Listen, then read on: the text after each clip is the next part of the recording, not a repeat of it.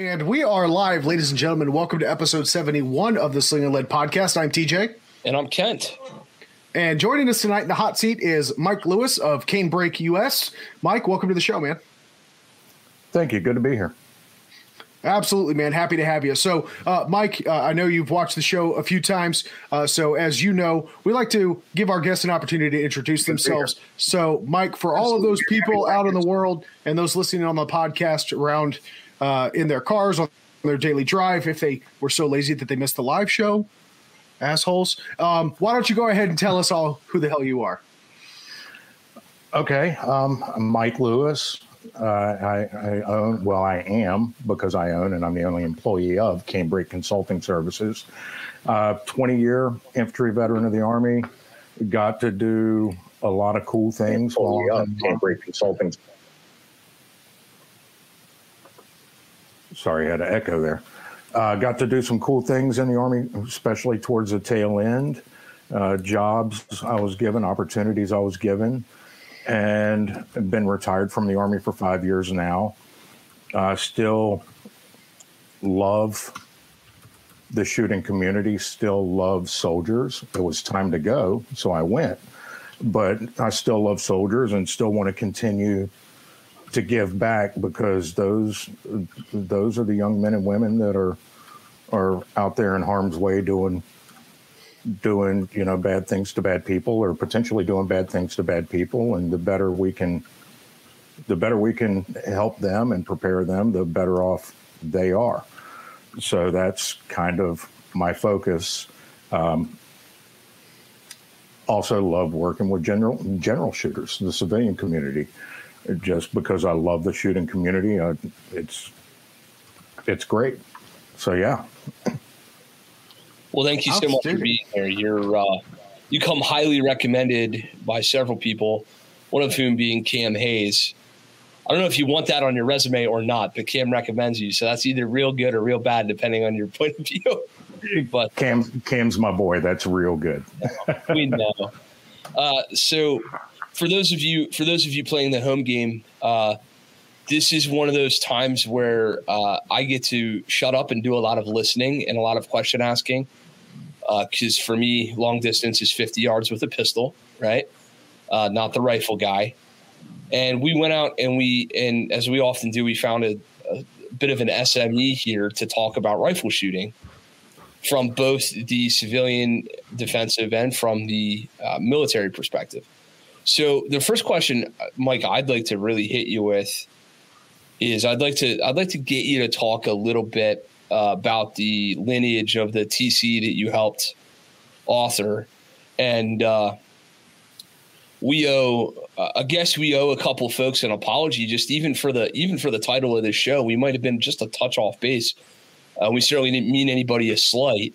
Uh, so we called this, He Wrote the Book. I guess we should have called it, He and a couple of his buddies helped wrote the book kind of thing. Um, but why don't you talk about the T C and, uh, explain to the civvies like me what the hell a T C even is and what was the lineage behind that, if you would, please. Okay, great. The T C is training circular. Um, I'm not really up on the hierarchy because that's one thing I didn't study. But uh, a few years ago, the Army changed the hierarchy of its doctrinal publications. You've got the A D P, Army Doctrinal Publication, then the A D R P, Army Doctrinal Reference Publication, I think it is, and then the A T P, Army Techniques Pub- Publication, and then below that you've got your F M or Field Manual, and then you've got your T C or Training Circular. Uh, the T C three twenty-two point nine had previously been F M three twenty-two point nine. And since I'm a dinosaur, I grew up on F M twenty-three dash nine, which became twenty-three, or three twenty-two point nine, and then T C three twenty-two point nine. Um, when I joined the Army, I didn't know any better.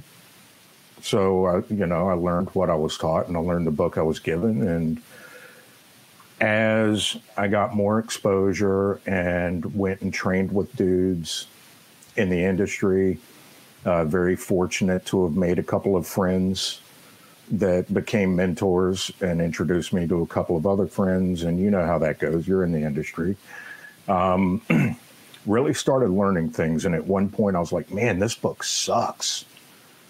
It's not that it's wrong, but the way ideas are conveyed, it's it, it sucks. And then at one point, my, my friend and mentor, Dan, hit me up because I had taken a job in the eighty-second Airborne Division. It's a made-up job called Small Arms Master Gunner. If you're in an armored division or a heavy mechanized infantry division, Master Gunner is a slotted position where they've got a guy that's school-trained and all of that. The eighty-second realized the need at some point to have a similar position. And they, they made one up and put a guy in it, and one guy led to another guy, led to another guy, the way the Army goes. And at some point, I became that guy because somebody said, hey, this is the dude you need to put in that job. Okay, cool. And talking to my friend Dan, it was like, have, have you met Ash? Do you know this guy, Ash? No, I can't say I do. And he said, well, let me put you in contact with him. He's your counterpart at tenth Mountain. Oh, great, cool. So start talking to Ash. Next thing I know, Ash had moved to Fort Benning, and he, he calls me up and is like, hey, dude, I got a new job. Oh, cool. What are you doing? He's like, I'm in doctrine. I got I got this project. I got to write this book. Do you want you want to take a look at it? And I'm like, yeah, who don't? You, you want to add input? Yeah, who don't? And he sent it to me. And it was a draft. And I started reading, and I was like, man, this is great. And then I got to this part where, you know, there's this thing called the shot process. And for years and years, we know the fundamentals. What's this shot process? What is this? Where? So I call Ash up. I'm like, hey, dude, where you going with this? What page are you on? I'm page such and such. Read two more pages and call me back. And read two more pages. I'm like, oh, this makes perfect sense. So I call him back and I'm like, dude, this is great. What we're doing is you're, you're taking, and come to come to find out later, he called the fundamentals bumper sticker slogans because it's rote learning, you know, steady position, aiming, breath control, trigger squeeze. If you do these things, you'll get a hit. But then you talk to somebody and you're like, okay, explain steady position. And you get the deer in the headlight. Uh, we, we didn't have enough room on the bumper sticker for that one. Um. Right. So Ash calls it bumper sticker slogans. And what it is, it's, it's rote learning, but you don't get the full context of it. You don't get, you know, you don't get into the, the digestion and understanding and internalization of it, looking from educational perspectives. So what he did, and, and I, I was talking to him, I'm like, dude, what this is, this is a holistic system of target engagement. This is internalizing all of these concepts. And instead of having a rote checklist of these things, do this, do this, do this, it's, it's like building understanding of how this, this system works and how the, the individual is thinking through the problem of the engagement they've got in front of them. And does breath control matter for this shot? Well, it's it, it's a fifty meter shot. No, breath control doesn't matter with a rifle. Does stability matter? Well, it depends. A two hundred meter shot, I need to be a little bit more stable than I do if I'm inside of a room. So if I'm inside of a room, you know, red dot up, hit the trigger. I, stability doesn't really matter. And it's, once you understand the shot process, you, you kind of, like I said, a holistic system. So as this developed, you know, Ash had brought a couple more guys in. Hey, man, you want to give some input? And a couple other guys heard about it and said, hey, we want to talk to you about this. And, you know, this guy over here said you need to talk to my buddy in this place. I told him, hey, you need to talk to my buddy in this place. And and before the end of it, he had set up a collaborative tool using social media, of all things. And there was a group of about forty dudes, of which probably about fifteen were consistently and heavily involved. And we had some pretty strong opinions, as, as you know, people like us tend to have, and a lot of arguments and a lot of... Um, agreement, and a lot of Ash saying, okay, calm down. I've heard what you said, but I'm the guy in charge of this book, and it says this because I said it says this.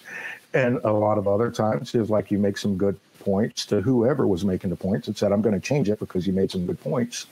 And at the end of the day, T C three twenty-two point nine published in May of sixteen. So, you know, Ash was a genius in the way he did it. He crowdsourced his information, and he, he brought in dudes from across the force to where when it went to staffing, you know, people in the Army know the word staffing because you send it out and say, hey, do you or your S M Es within your organization have any comments, or do you agree or disagree with what's been written? Well, multiple organizations had already had their quote-unquote S M Es involved in it. So, of course, when it comes out for staffing, the comments have already been submitted. So, and yeah, Ash did a really good job in writing it. He uh, he he brought dudes in to help him work on it, and we've got what we've got. And I, I'm kind of partial to it. I got I got to admit, I'm biased. Right. So real quick. So give, give me the, the, the nomenclature again one more time. I want to post it in the chat here for those playing the home game. Uh, so three twenty-two point nine, am I correct? T C three twenty-two point nine. Give me about thirty seconds. I'll actually post a direct link to download it. Yeah, that'll be perfect. Yeah, so that'll be perfect. So while you're uh, doing that, here's a dude not in the military. And I printed the fucker. Why? Why would a guy not in the military print and read and care about what's in this thing? Right? So uh, one thing that I'll say, and I'll, I'll get a little preachy while he's typing, and then I'll let him answer this. Uh, I get really tired about people saying that those who have information, that information doesn't apply to them because they're not in their world of work or whatever, right? Like, what can a soldier teach a competitive rifle shooter? What can a civilian teach a soldier about shooting? What can a cop teach a soldier? What blah, blah, blah, blah, blah. Like, the color of clothing we wear matters based on our level of education or experience or, or learned knowledge on shooting guns or doing anything else. So uh, this thing takes up two uh, spiral bound things on my bookcase, right? Two of the, two of the thickens. Uh, How much of that spiral bound binder applies to Joe Civilian trying to learn how to better shoot a rifle? Is that a question for me? Yes, sir. Ah, two spiral bound. Are you talking about the three twenty point forty or the three twenty-two point nine? Because you know, so forty. This three twenty-two point nine, I printed it. Okay. That says part one because my printer kept on, kept it on, and there's two okay. of these binders, right? So I printed the whole thing. I've read it, right? Right. How much of that do you think applies to people that are not in the military trying to learn to shoot rifles? It it depends. If you were running an A R pattern rifle and you have the enablers of an A R pattern rifle, uh, specifically a red dot optic of the Aimpoint variety or a Trijicon A C O G.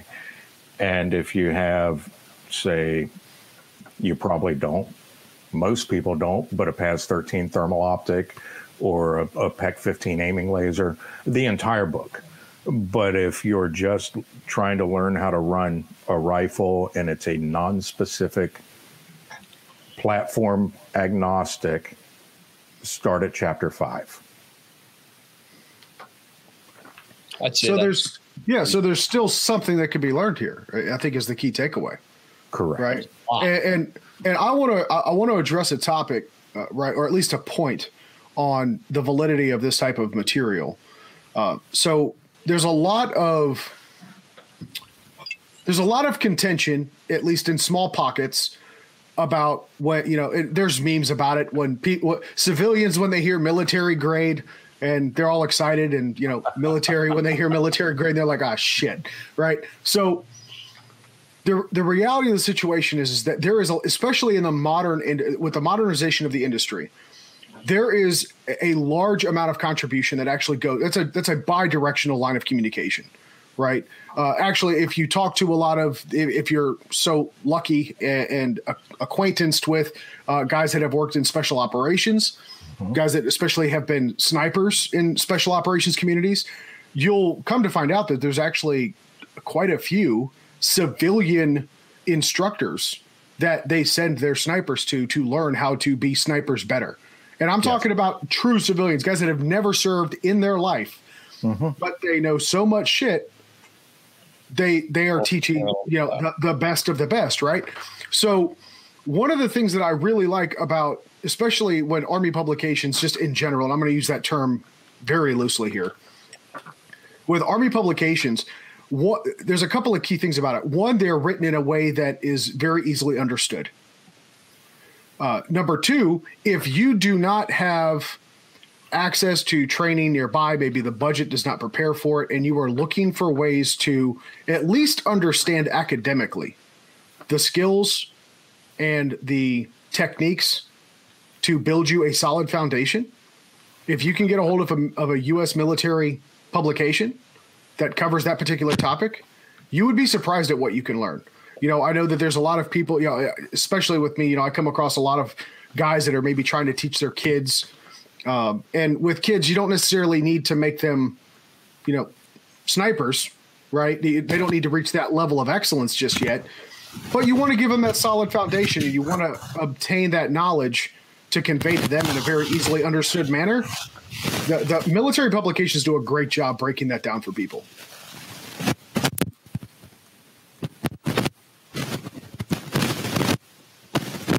Yes.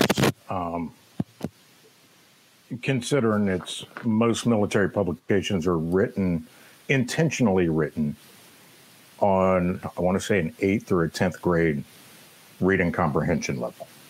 Yes. And it's, that's intentionally done. It's not because people are dumb, but it's it's because if, if you write something that scores, oh my God, on the Flesch-Kincaid scale, who wants to read it? Flesch-Kincaid scale for the ten-point word of the night. Look at you. Sorry, sorry. I like it. No, no, no, we've gone over. We we've gone over Dunning-Kruger. Sorry, it's something one of my, one of my guys introduced me to. He was like, "Hey, man, when you're writing stuff, go into Word and go into, you know, review and open this up to see where you're at." And it's become a habit. I love it, man. I'm telling you what, I'm I'm feeling more and more professorial over the last year, and I I gotta tell you that that just like I need a corncob pipe and a tweed sweater with some elbow pads right here. I'm going to bust out Flesch-Kincaid on some dude who's trying to explain parallax on S D I to me tomorrow. I'm absolutely oh, going to do that. I'm telling you right now, that shit is coming out tomorrow on somebody. I don't yeah. know who it's going to be. But he's going to be like, fleshlight? What? No, never mind. We're done. No. Yep. But seriously, if, if you write something and it's Flesch-Kincaid, who wants yep. to read it? Yep, you're right. Nobody. So, yeah, and it's um,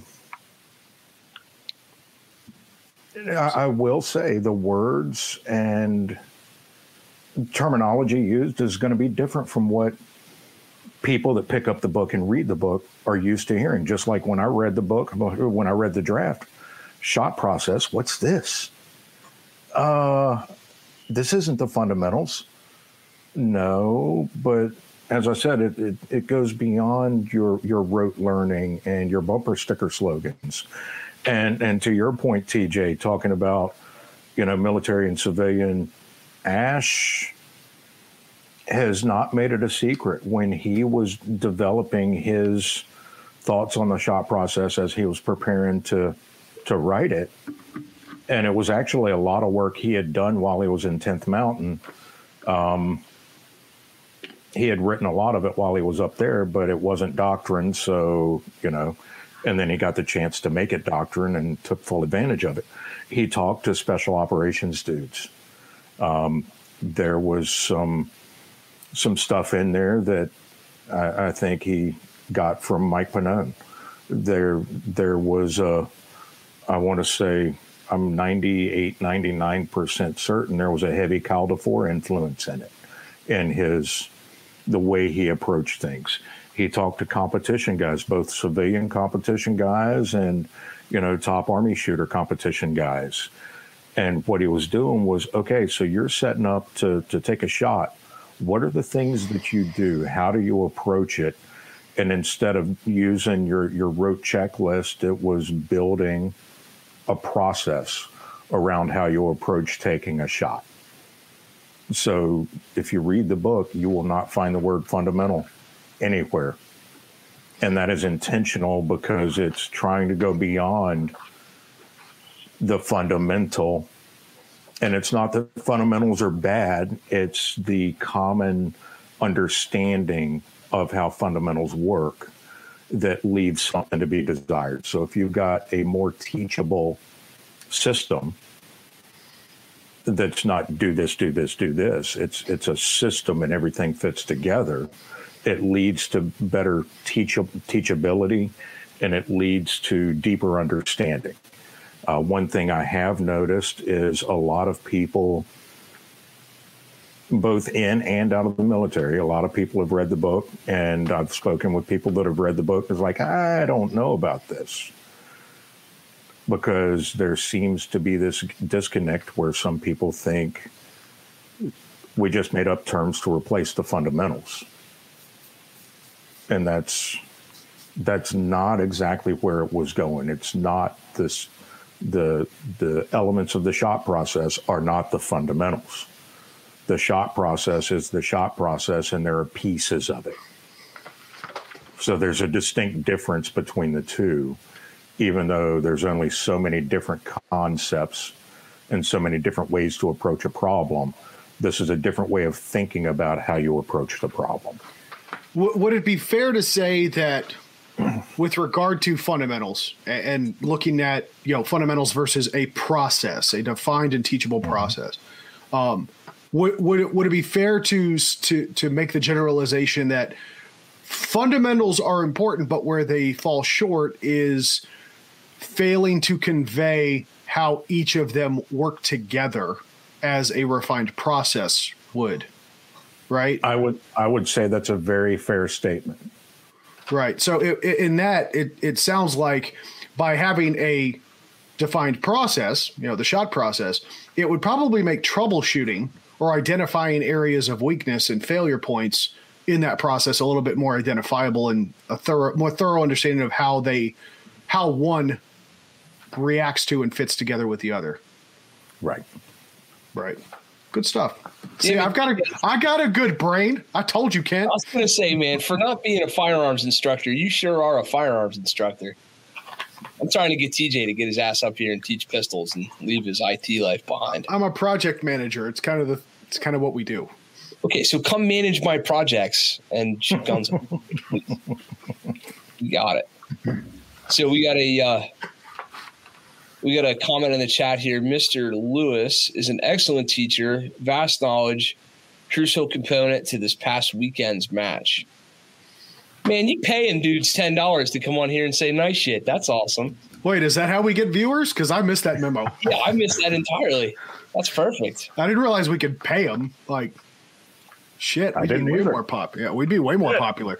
So I did have to Google it because, well, I, I do spin a an intelligent yarn once in a blue moon. Um, I had to look up the Flesch-Kincaid uh, definition. So essentially, for those playing the home game, Uh, it is a readability test to indicate how difficult a passage in English is to understand. Right. There is a Flesch-Kincaid read or a Flesch reading ease and a Flesch-Kincaid grade level test. So, okay. So, was it written by guys like us, or was it written by Neil deGrasse Tyson? Mike. No, yeah. We'll put Mike and Neil deGrasse Tyson. Yeah.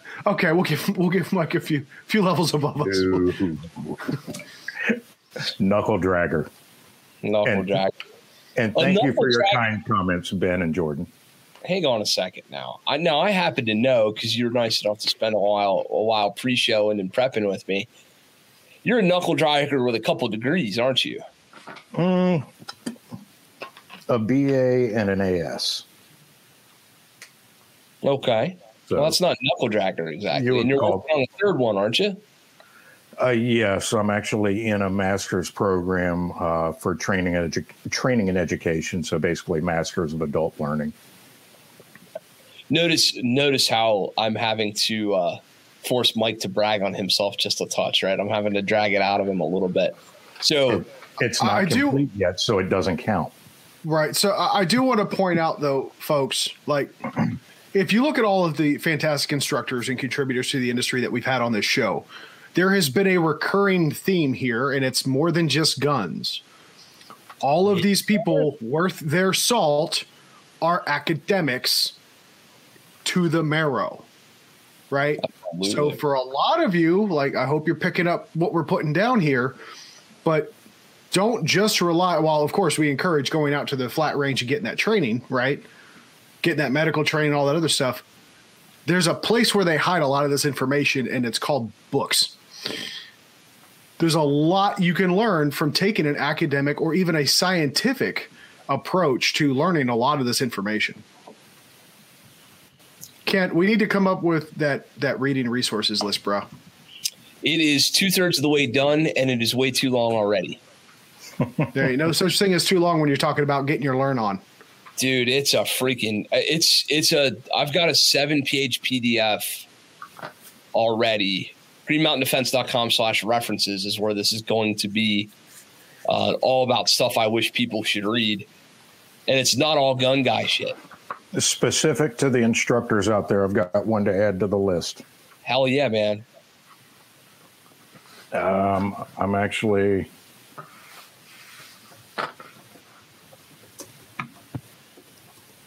Stand by. I want to make sure I get the title of the book correct. I had to read it for a class last semester. It's a long read, but it's a great read. Okay, I did have the correct title. Um, Experiential Learning. Experience as... Waiting for the link to pop up. Experience as the Source of Learning and Development by David A. Kolb, K O L B. Uh, long book, but specific to the instructors out there. And and it's, you know, good for anybody to read if you're into learning.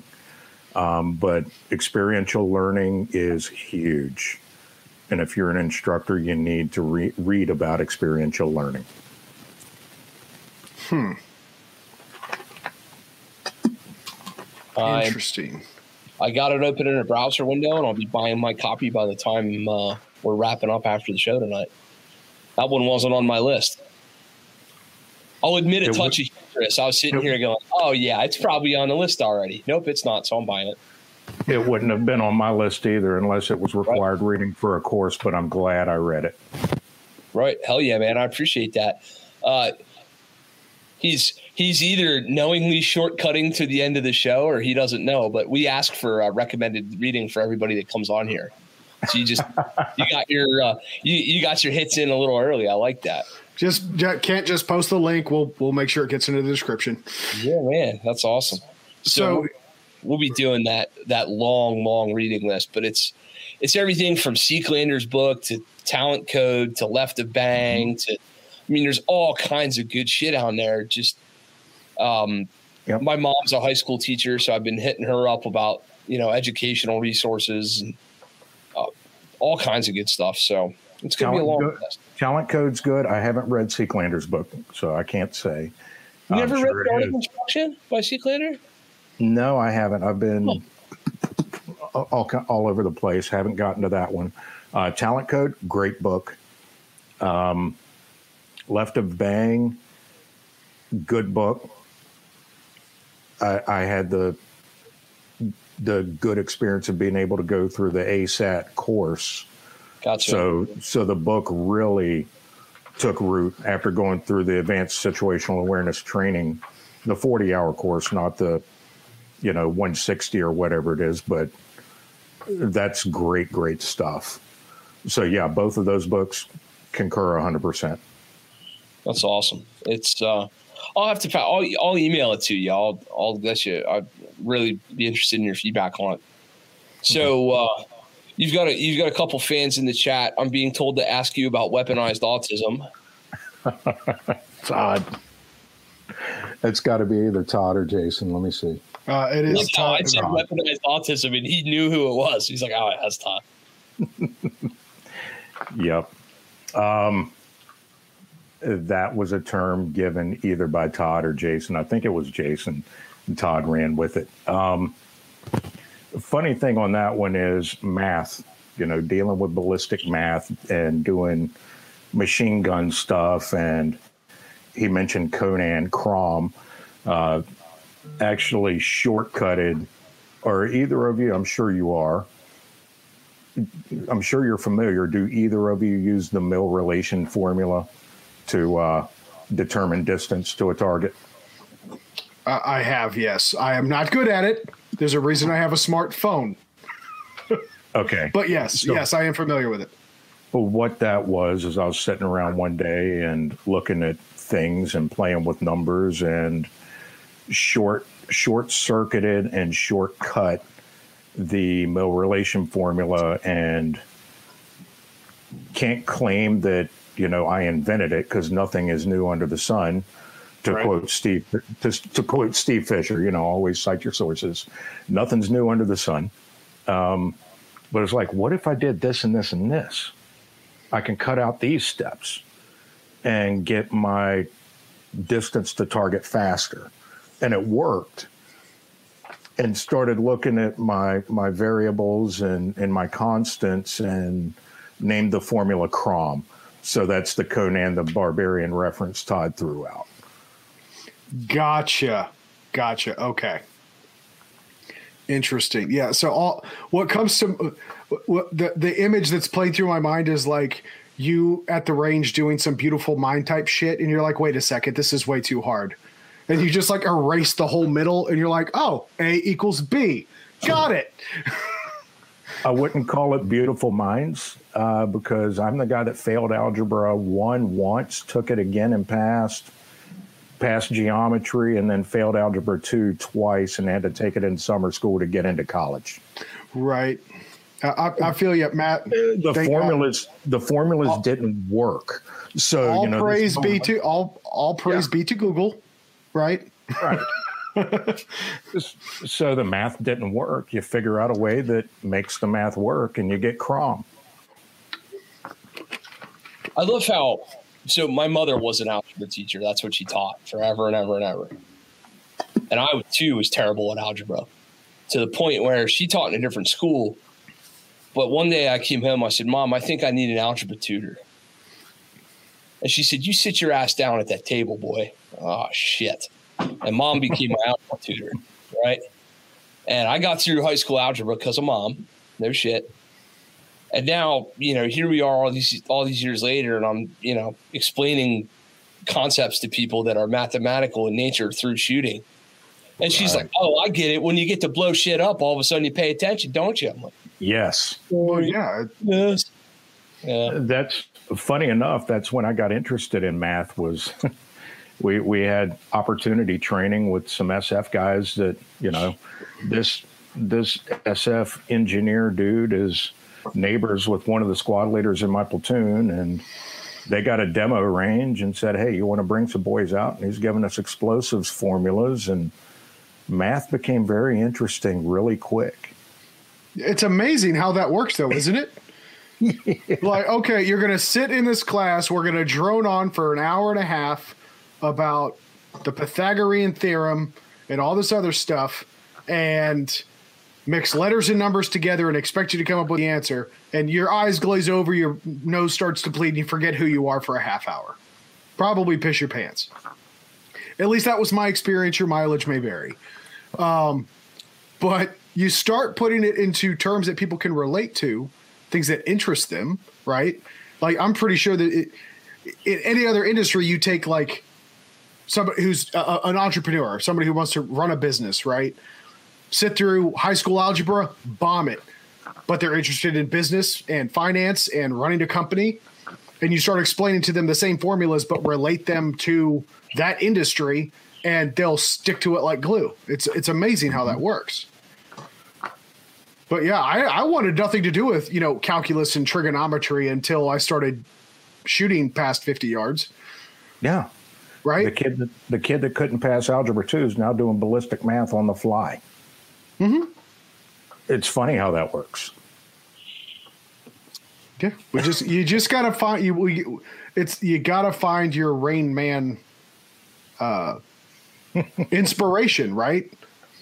Mm-hmm. You know, t- take a guy that can you know, you know, uh, otherwise socially awkward in every way, weaponized autism. You know, to to use the term of the night, right? Guys severely autistic. You put him behind a craps table or a a, a blackjack table, and you're a multimillionaire all of all of a sudden, right?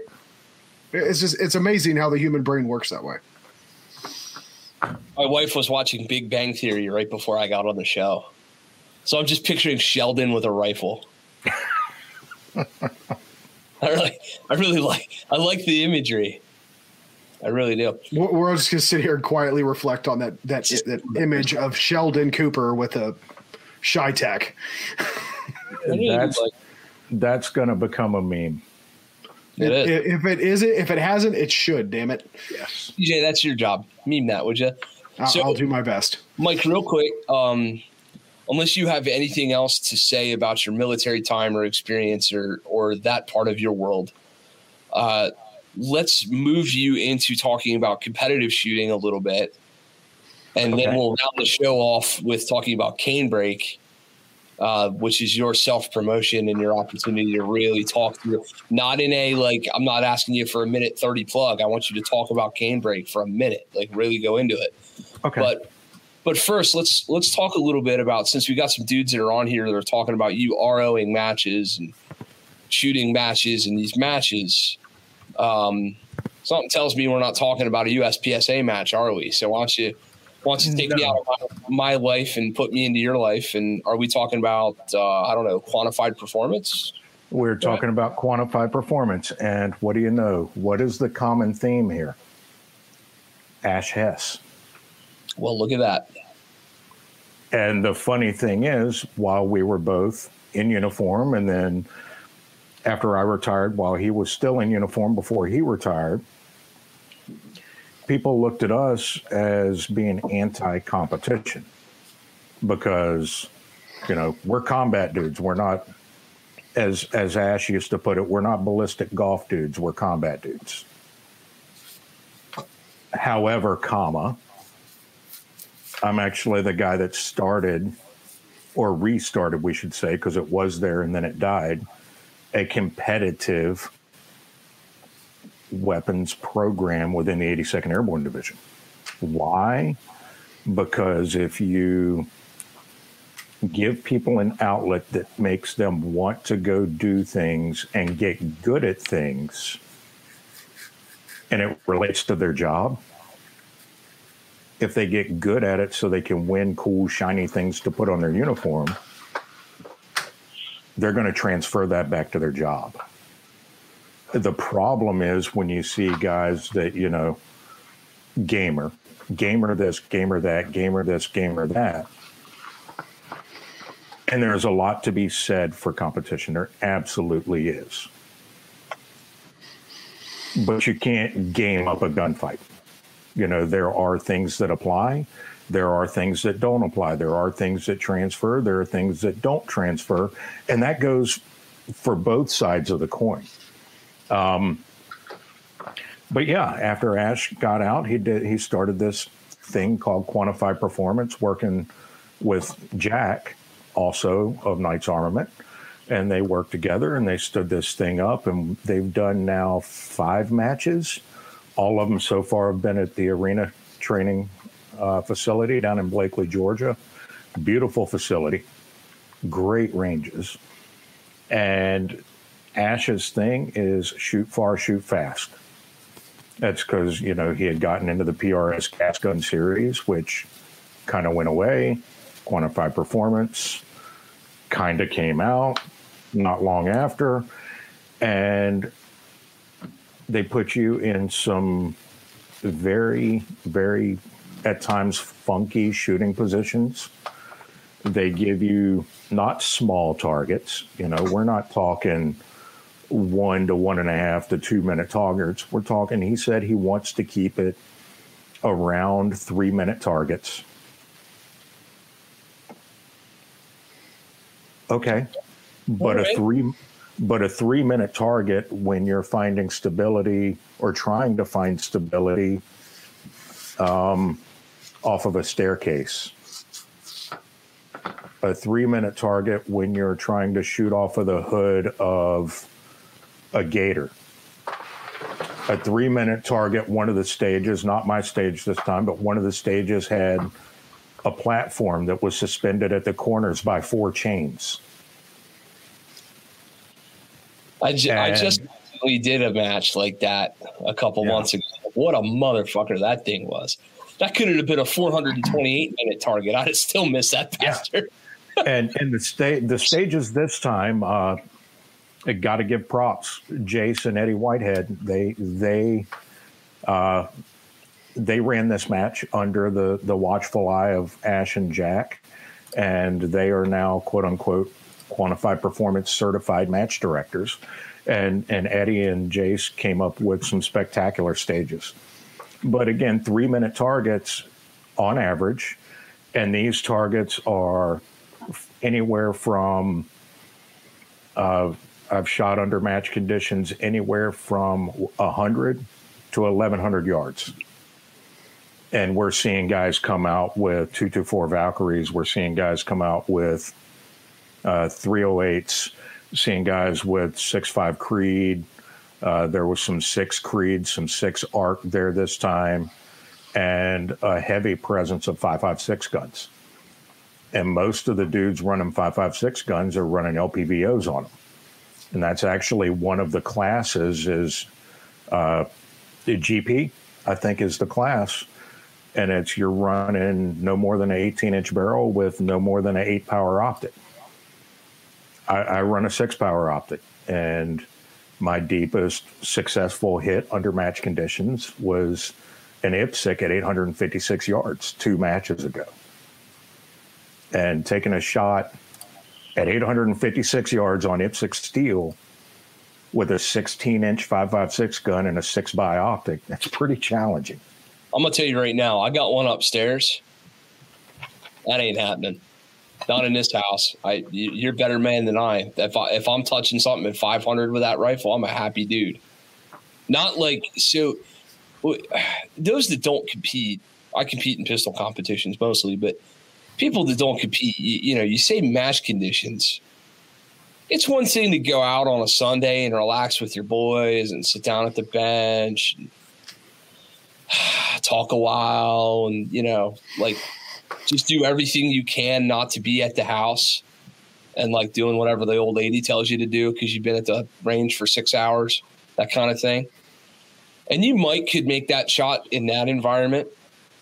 But when that freaking Star Trek brain scrambler, otherwise known as a shot timer, makes a noise, holy shit. You're, you're lucky for me to point the gun in the right direction, let alone hit anything at eight fifty. God damn. I, I will say it sounds challenging, and, and to to all intents and purposes it is, but a lot of it comes down to, I think, one, having the resources to go out and actually test your, your configuration, right? Um, a couple of months ago, I would have told you straight up, engaging I P S C steel at five hundred yards with my five five six rifle and an L V P O. Uh, you know, is it wasn't in the cards? Sure as shit. I actually took some time out. I was like, you know what? I'm going to take some factory ammo, and I'm going to sit here at this range, and I'm just going to I'm going to start at the I'm going to aim center mass, and I'm going to keep going until I know where my holdover is at five hundred, and I'll be I'll be damned if I didn't find it. Now, with that being said, pause for dramatic effect. Doing that shit from a staircase, completely different critter. that right? stage that stage was not from a staircase. That was that stage was prone, but not all of them with eight hundred yard targets are. Right. right. Yeah. The, the, yeah. the holdover's there. The holdover's there. You just got you got to. It's practice with it, practice yeah. with it. Know, know your equipment. And that includes knowing mm-hmm. your optics. Yep. Right. You got all these guys that spend a lot of time tuning that round, getting the velocity they want out of it, making sure that's got the ballistic coefficient they want. Yep. And, but they'll think they're hot shit and they'll take it out on paper. They'll get their ballistic data. They'll, they'll fill out their smart sheets and their dope cards and all that other stuff, but they won't actually pressure test their configuration with their optic. What will it actually do when you put it, try to put it on steel at five, six, seven, eight hundred yards? Totally doable. It's, it's funny that you mentioned that, because I need to upgrade my optic. And it's not that my optic is a bad optic. It's a spectacular optic. But the problem is I'm, I've hit the point where I'm reaching my physical limitations with my equipment. Right. Long story short, you know, uh, unbeknownst to me, at thirty-nine years old, I went to see the eye doc and say, hey, dude, my vision's kind of foggy. I don't know what's going on. Oh, yeah, you got cataracts in both eyes. Oh, shit. We're going to send you to the ophthalmologist. And the ophthalmologist said, yeah, you got cataracts in both eyes and an astigmatism in your right eye, which is my firing eye. And, okay. He's like, have you had T B Is? Yeah. Well, that's what caused it. Because I was thinking, cataracts, dude, that's for old people. I'm thirty-nine years old. But at thirty-nine years old, I had eye surgery on my left eye, my non-firing eye, uh, to remove a cataract. The one in the right eye is still there because It, it's not at the point where it affects me enough to assume the risk of having the surgery and risk something going wrong. But with a six bioptic, I'm really working, really working. Mm-hmm. If I'm trying to, if I'm trying to shoot groups at one hundred, I can see my target just fine. But to get that really defined, crisp sight picture where I want my bullet to go, even at one hundred, one hundred yards or one hundred meters with a six bioptic, I'm really working for it, which means I need to bump up and go to a one to eight L P V O, or potentially, you know, the say a Vortex one to ten L P V O. And that's not because my equipment is not capable. It's because I'm butting up against my physical limitation with the mechanical whatever. So there comes a point. And for every person, it's different. You know, you'll you'll reach a point where you're you're bumping up against a physical limitation, whether it's your body or whether it's your equipment. But you have to work enough, and you have to build enough proficiency and build enough knowledge to know when you're bumping up against that ceiling. And okay, I'm bumping against the ceiling. What do I need to do? Is it me? Is it my equipment? Is it a combination of the two? And for me, it's me with my equipment tells me I need new glass. Yep. Hopefully that makes sense.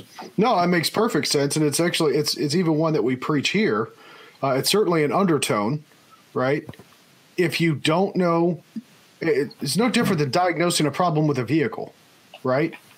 If you don't truly understand your vehicle, you're going to take, you're going to have problems with it. You're going to take it to a mechanic. You'd be like, man, this thing's just screwed up. It's always a problem. It's a lemon. I got a bad deal, whatever have you. And you end up buying a new vehicle. But if you would have taken the time to study how that vehicle operates, you would have realized you just had bad gas in it. Mm-hmm. Right. You've got to know this stuff and be able to identify and troubleshoot what the real issues are. It's to say, I mean, we all see it. You go to the range and there's always, man, this, this gun doesn't hit shit. Uh, you couldn't hit, I couldn't hit the broadside of a barn if you locked me in it. And you take somebody that knows what the hell they're doing. They pick up the same gun and it, you know, you get the one ragged hole at twenty yards, yeah. right? You just, you got to know your equipment, because it will tell you by, by taking that level of interest in the human and firearm relationship, that operating system, if you will, it will help you to um, be honest with what limitations you might be having and what might actually be an equipment. Maybe you did get a lemon, but you'll be able to verify that. Quantified. Hmm. Funny how that word comes out. Look at that. Right.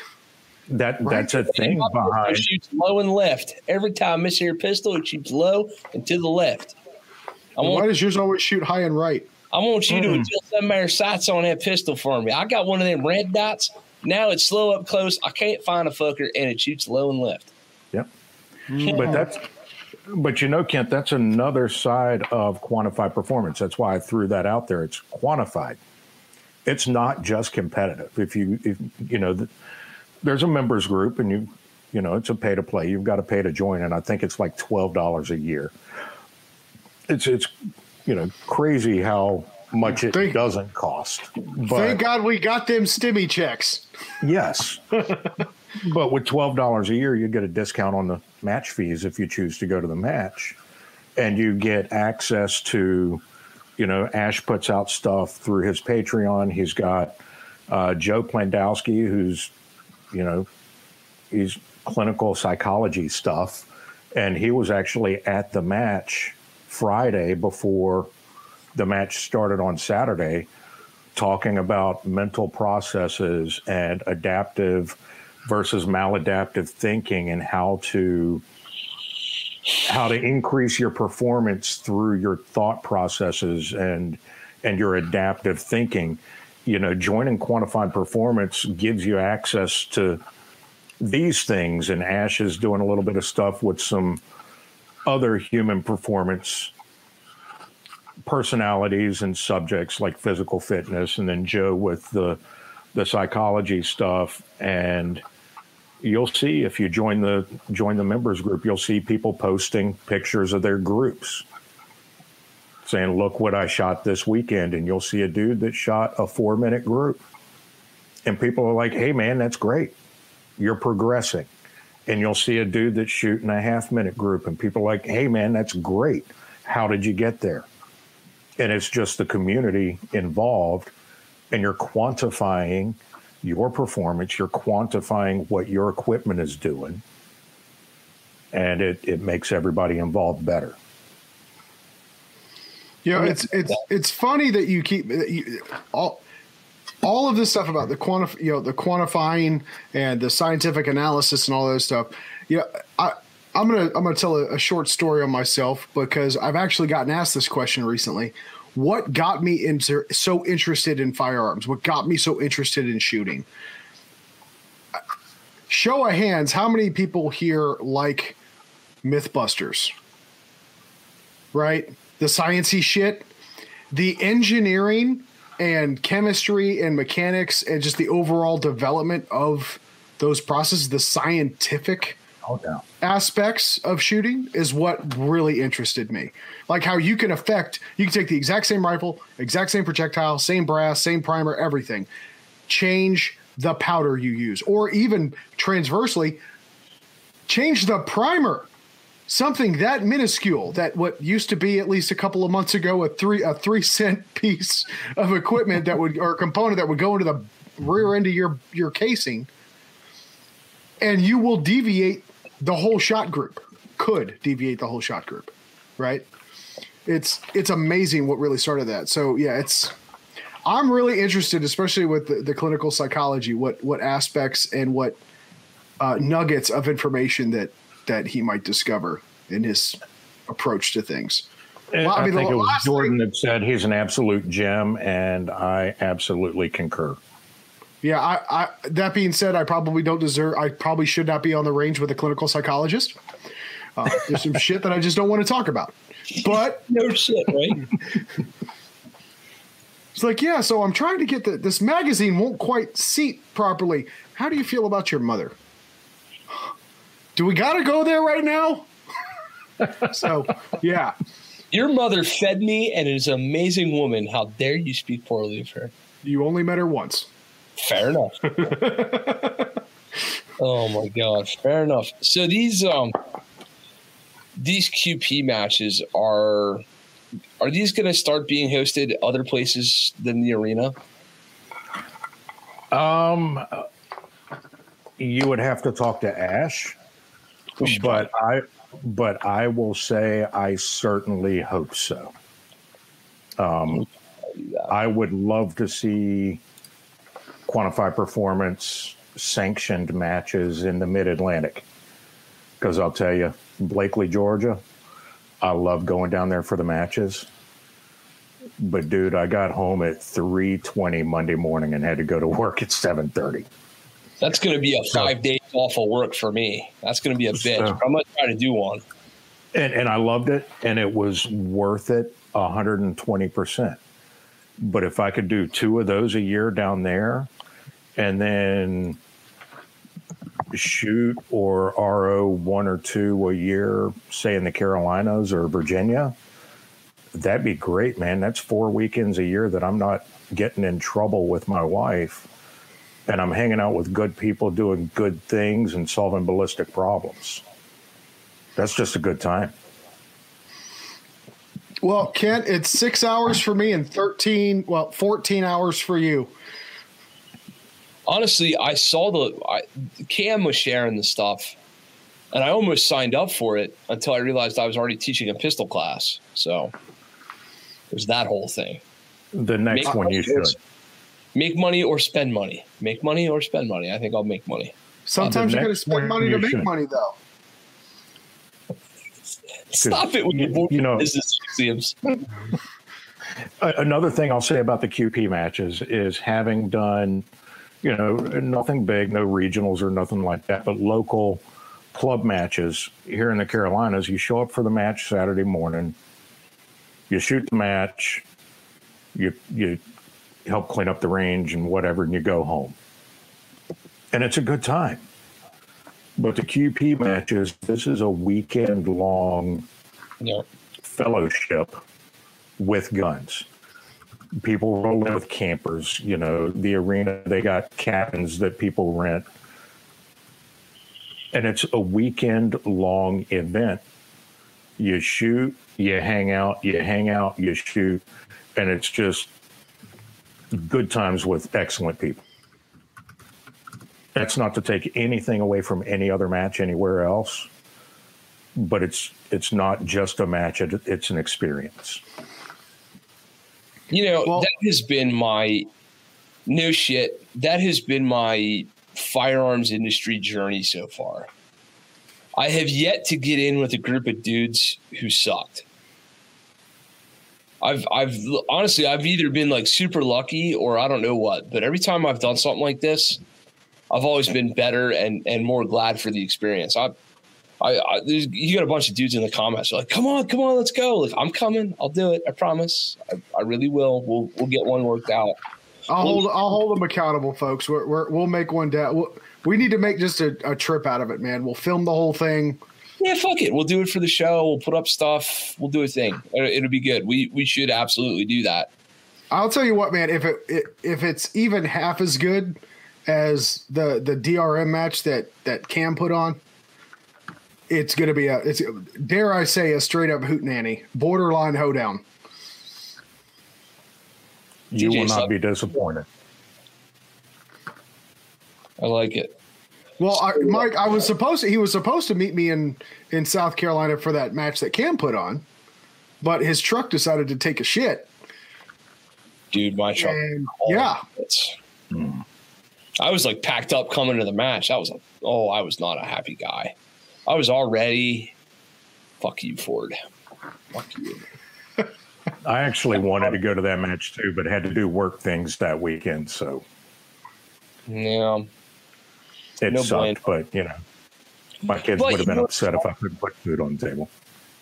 T J, no, no I'm shit. Go You're going to be hungry. Yeah.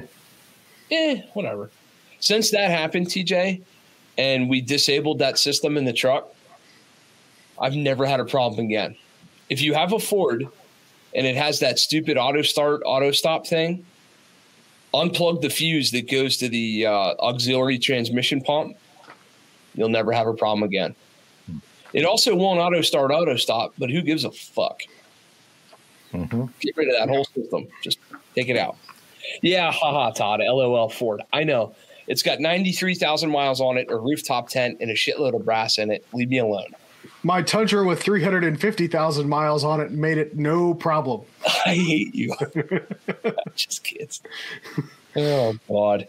So, Mike, real quick, uh, have you competed in other stuff that our audience would be familiar with? Have you competed in I D P A, U S P S A, three gun, any um, other? I've, I've dabbled, I've dabbled in I D P A. It's been a while because other things got in the way, primarily work, and then work and school, um, but dabbled in I D P A.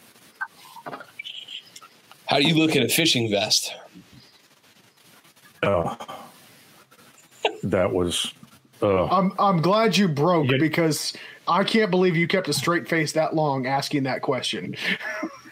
You know, you know the funny thing about it was last time I shot an I D P A match, I showed up running I W B with a T-shirt.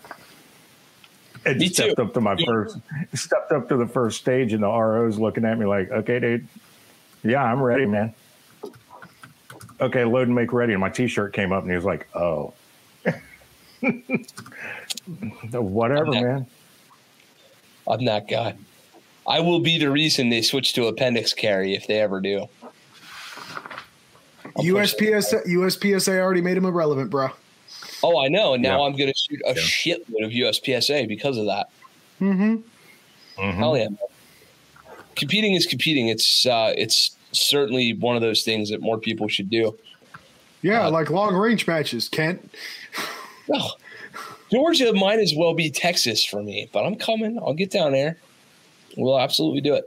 Well, see, you fly. You, see, you fly down to Nashville, Ooh. and you and me make a road trip out of it. I like this. Boats and hose. This could be yeah. another boats and hose week. This could we'll go, ta- or, or we can take the Jeeps. Just we'll make it a thing. We'll go Jeep in and shoot. Not see, he's appealing to the the uh, off road redneck side of me. I like this a lot. We can cut the sleeves off your shirt. You can Hell you yeah. can you can stay married to Soph and marry a sister, and it, you complete the package. Maybe get a restraining order or two. I don't know. We might not have time for all of that, but we can make something work. Oh my God. So as the most beautiful segue that could have possibly been segued, let's ask Mister Mike to promote himself a little bit. We just went from, um, you know, restraining orders and marrying sisters. Now let's ask about Canebrake Consulting and see where that goes. What the fuck could possibly go wrong? So, uh, Mike, real quick, I know Canebrake Consulting because I know your zero offset tool. Yes. So that's that's how I know you. That's how you are in my universe. How should I know you? What should I know about your your training company that I don't know? How can I host you? All that good stuff. Let's let's talk training stuff. Ah, training stuff.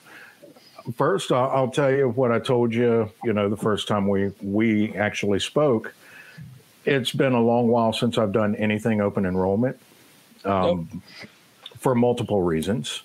Uh, my start in the training industry, as it were, was as a C C W guy. And it's like, hey, I'm in the Army. I carry a gun for a living. I can do this. And found out very quickly with some of the friends and mentors that I met how much I did not know. You know, overconfident with un- underwhelming training is is a thing.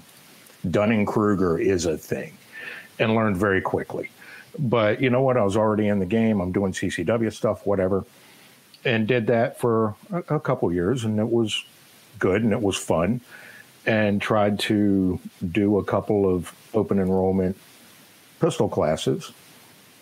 Not only could I not fill a class, I couldn't get a single sign up at that time. And, you know, let, let's call it what it was. It's a nobody trying to get people to come train with them in Fayetteville, North Carolina, where, well, the personalities that live here in the training industry, it's a no-brainer. And it, it actually probably did me a favor because I wasn't ready for the big time and didn't realize it. But it is what it is. And at some point woke up and said, you know what? I don't believe in this anymore, this being the C C W game.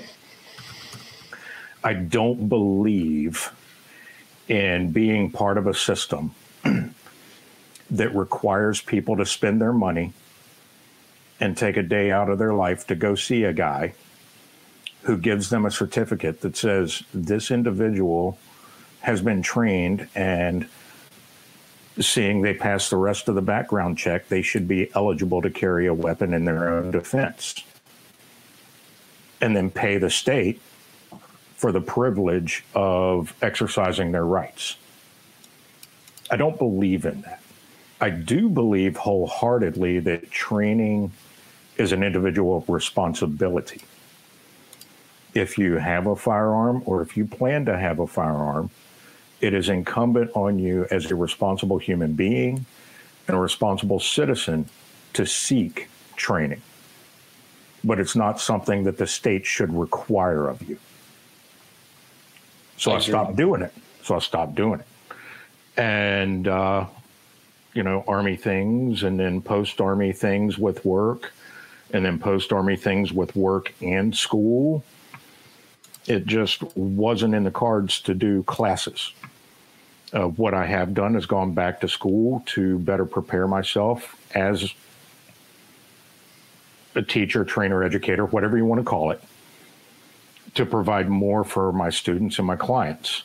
Uh, my my major focus right now is military, but that, you know, and that's to, again, to give back and to help and support the warfighter. But by no means does that mean that I I'm, I wouldn't be interested if somebody said, "Hey, man, we want to do a, a carbine class." Okay, cool. When and, you know, what are you looking for? Are you, are you looking for basic stuff or basic stuff? Because there's no such thing as advanced marksmanship. The only thing advanced about what people call advanced marksmanship is an advanced understanding and application of basic principles. So do you want basic stuff or do you want basic stuff at a higher level? You know, I'd, I'd be completely open to it, but I haven't done it.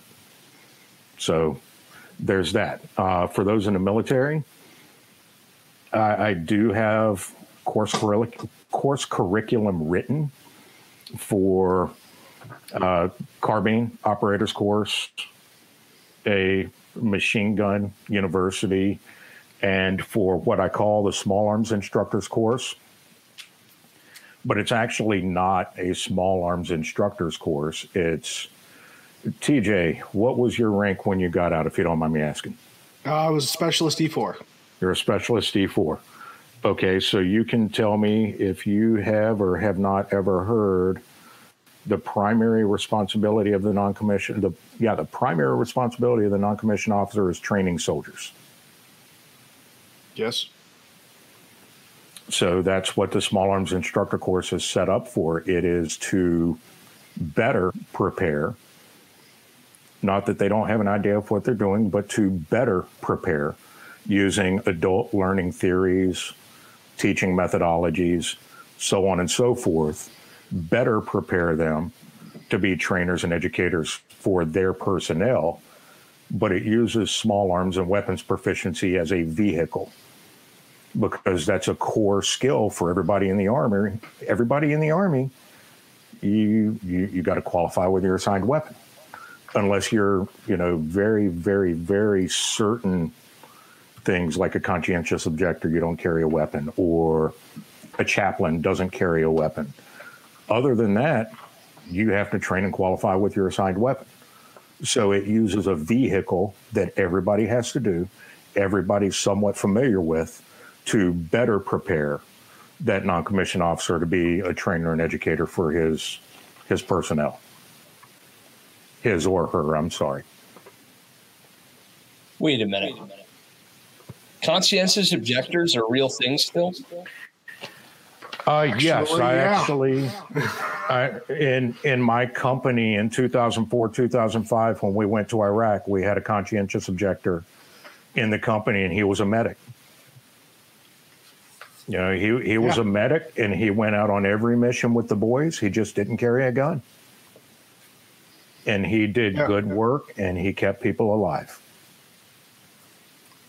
I, on the other hand, had two in my unit during my second deployment in oh six oh seven, and they were complete shitbags. They were not medics. Mm. Huh. Yeah, straight up refused to refused to do everything, just up up and quit. Now, they spent the remainder of their deployment doing shit work. But, yeah. No, no weapon, refused to do their duty. There, it is still very much a thing, man. I thought that was some bullshit from MASH. Nope. So nope. I, I know so very little about the military. I, every time I talk to somebody, I learn more shit. I didn't know that. No idea. Yeah. Now, to my to Mike's the point, one we had, I'm not I, the one we had. He was a medic, and he did great work, and he kept he kept some of my friends alive. I would never think of looking at him in a negative light because he's a conscientious objector and didn't carry a weapon. He did his job. Huh. Excuse me. I tried to mute what? in time. I tried to mute in time. uh, but yeah, actually, um, if you look at, uh, you know, there, the, case in point, uh, Desmond Doss from uh, from Hacksaw Ridge, or, yeah. or of Hacksaw Ridge fame, perfect example of, you know, what at least in my mind, a, a, a, what I would consider an acceptable conscientious objector would be, right? Mm-hmm. I'm still going to do my job. I'm still going to serve my brothers and sisters to the left and right of me. I just refuse to fight. I refuse to carry a weapon. Nothing wrong with that.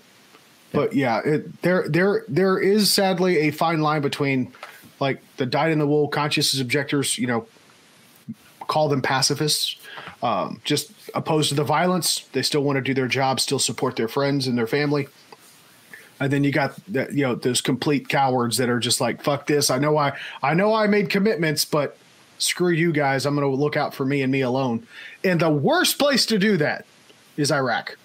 Yeah. Like, do figure that shit out before you deploy. Yeah. Right. So, yep. My goodness. Man, I expected to learn some shit tonight. I didn't expect that would be it. I did not know that. Very, very interesting. So through through Canebrake, uh, why don't you talk a little bit about your zero offset tool? Okay. You, while we're while we're still on Canebrake, so what is the zero offset tool? Uh, the zero offset tool. Actually, I'm going to pull out a target to put a backstop to the zero offset tool.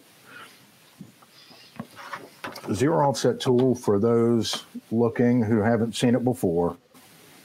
This was designed primarily for military uses, but also with uh, law enforcement in mind, and it's applicable to the civilian world. Reason being, the Army and the Marine Corps have used a reduced range zero for, for years through what's called a matched pair.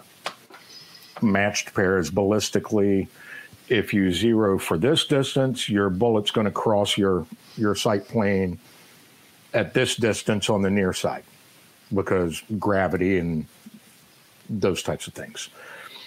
So you're matched pair.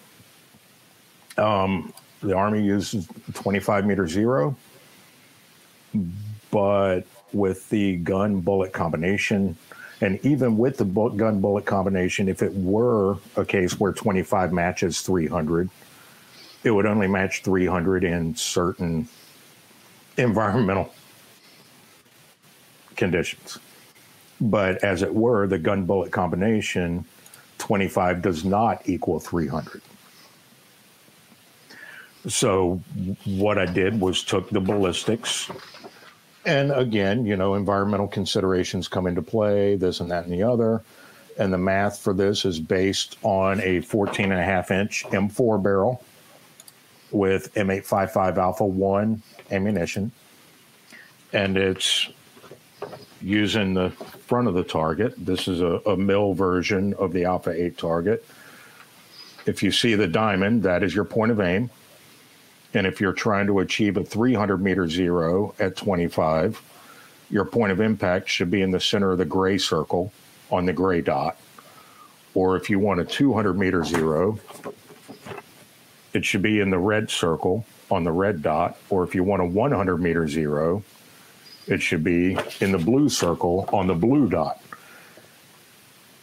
But don't think you're complete there.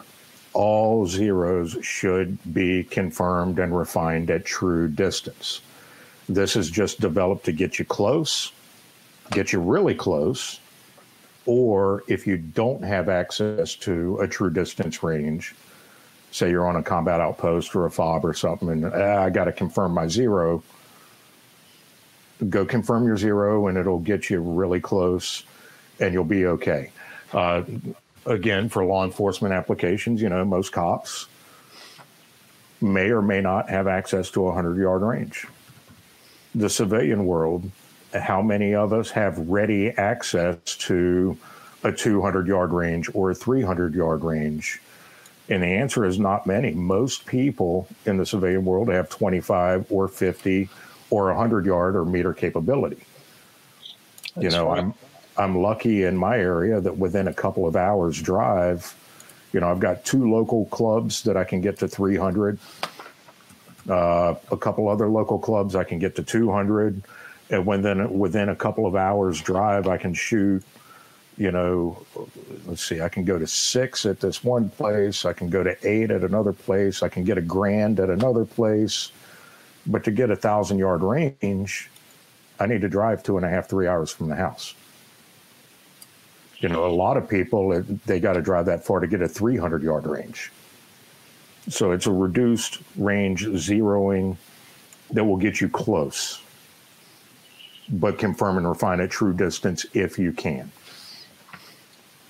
So, if I may, for the civilian firearms instructor who gets the occasional request to help somebody with rifle stuff, it's also a damn nice tool to help somebody whose shot process, I'll change my vernacular, I almost said fundamentals, but I won't, whose shot process aren't quite up to the term, uh, up to the task to where at this point, shooting at two hundred really doesn't make a whole lot of sense yet, right? But they want to they want to know they're shooting to true zero. And while it would potentially be easier, quote unquote, for me to grab the dude's rifle and zero it for him, what is he actually learning about his system? And how much, like, you know, we were talking experiential learning. How much is he really getting out of me zeroing his gun for him? Not a whole shitload. Mm-hmm. Right. So other than maybe false confidence, because that's what it is. So in, in this, you know, event, hey, man, can we can we bag your gun up good enough to get a no shit decent grouping at twenty-five out of you right now? And can we do ten reps of dry fire, one rep live, breathe, go back to ten reps of dry fire? One, like, can we can we get some no shit how to press a trigger without disturbing the sights going on up in this motherfucker and help you towards a zero and give you a visual aid for you to get an understanding of, of what offset looks like and why all this happens in the first place? I'll tell you what, it works out pretty good in that, in that little arena. That's my whole, like, if you ever find me teaching rifle shit, that'll be about the extent of it. Uh, that and that and some basic personal defense rifle stuff and some very limited private clientele stuff. But, man, what a great tool for just that. Thank you. And that and the those of us who live in this world, I always know I'm going to have a bay. I just don't know what bay it's going to be all the time. Mm-hmm. Can I zero my gun? Sure we can, but, you know, there's ten, there's ten spots on a long-distance bay, so we can wait three hours to go over there and work on the long-distance bay. Mm-hmm. Or we can pick one of these other bays and do some work a while. What would you rather do? Right. Well, now we now we can confirm your zero. And I, you know, when I ask you what your zero is, and you spit out something, uh, probably something you got from Light Fighter or God knows where else on the internet, and I say, "Hey, what was your zero?" And you go, uh, fifty-two hundred, sir." And I'm like, "Easy, bro. You don't have to salute me." And also, uh, is it really? And they go, well, yeah. And I'm like, is it really a fifty-two hundred? And they say, sure it is. And I said, well, great. This little translucent piece of plastic here is going to show me if you've got a two hundred yard zero or not. And we don't have to go all the way up there and wait. We can do it right here, right now. Let's see what we got. Now, with that, I will say the math is based around a fourteen point five barrel with a sixty-two grain eight fifty-five Alpha one. Sure. You, are go- you will see differences. Uh, Like when I took my sixteen inch out with the seventy-seven grain load I use for precision or semi-precision work, as it were. Doing it, okay, I'm going to true this out. And I trued it out, and the the zero tool with my sixteen inch barrel and my seventy-seven grain load was about one minute off. So is it absolutely close enough for me to do good work with? Oh yeah, it is. But it was a minute off because the math is different. But but let's face it, if if you're at the point where you're where you're seeing a one minute difference at two hundred yards, that's two inches. That's a good problem and to have for most people. You know, I, I you know I'm if if you're at the point where you're seeing a, a one minute difference, you're doing okay. And that that is easily fixed when you get your group at that true distance. Oh, I'm one minute off. Okay, no problem. Click, click, done. But you don't waste time chasing your groups at true distance trying to find out where you are to begin with. Sure. So if you, so, if you go up with a sixteen inch gun and X M one ninety-three, and you tell me you have a two hundred yard zero, and we set that sumbitch up and we measure it out, and I give you a little, you know, square little dot with my, my nice, you know, blue uh, tire pen. I don't know why I just discovered tire pens. Did you guys know that the pens for marking automotive tires were the world's best range pens? Anybody tell you that? Okay, holy shit. The tires that you can go to uh, freaking, uh, you know, Pep Boys and buy for marking the insides of automotive tires to know which is left front and, you know, for tire rotations are the world's greatest range pen. That some bitch is fluorescent blue and you can see it from outer space. Mm-hmm. So now I draw you a nice little one inch square where your impact should be. And I draw you another square in another color where your point of aim should be. And you whack me off a, a three or a five shot group. Shut up, Jordan. I know I said whack me off. I was gonna, yeah, damn it. You whack me off a five shot group, and that some bitch is three inches left and seven inches low where it's supposed to be. And I do one of these. Right? What's the deal, man? Like, cool. So it's, I understand we're we're talking minutes, and you know, you can tell me exactly how many. one point zero two six five seven is actually in a minute of angle. No, that's not the real number. I don't know what it is, but there is a one point zero four seven. Okay, cool. I knew you'd know it. Weaponized autism. Uh, point being, man, if you're if you're telling me you're in the ballpark and you ain't even in the same city the ballpark's right. in, now we know we got some freaking turny turnies right. and some twisty twisties to put on that optic before we even worry about what else is going on. I do at least know that much. I just right. wanted to throw that out there so, you know, we don't have somebody say, well, your shit doesn't work. I was three inches off at two hundred. Uh, oh, okay. Okay. This is what the math was based on. If you're running a different system, you will find a difference, but it's probably going to be pretty minor. So, yeah. Yeah. No, I, I see. I knew it. Jordan's over here making whack off comment. I, I, man, I stepped into that headlong. I really did. Uh, Just keep them coming. We need T-shirt ideas. You sh- you should have seen Jordan and the boys at Q P. I'm telling you. Yeah, were they doing some whacking off at Q P? Uh, it's it's a it's a it's a running Nickelodeon joke, I'm sure. Ask ask Todd. I love it. I love it. So, uh, oh, Christ, I don't know if we saved the best or the worst for last. Um, but we did. We got we got to talk a little bit about this nonsense mass shooting that happened yesterday, yeah. and uh, none of us wants to do. Real quick, uh, for for those of you who are listening and hearing the sound of my voice or whatever, uh, at no point do the people who generate content in the firearm space sit here and go, "Boy, I hope somebody shoots up a fucking Kroger so we have something to talk about on Tuesday night." I, I very much wish we didn't have this to talk about, but we do.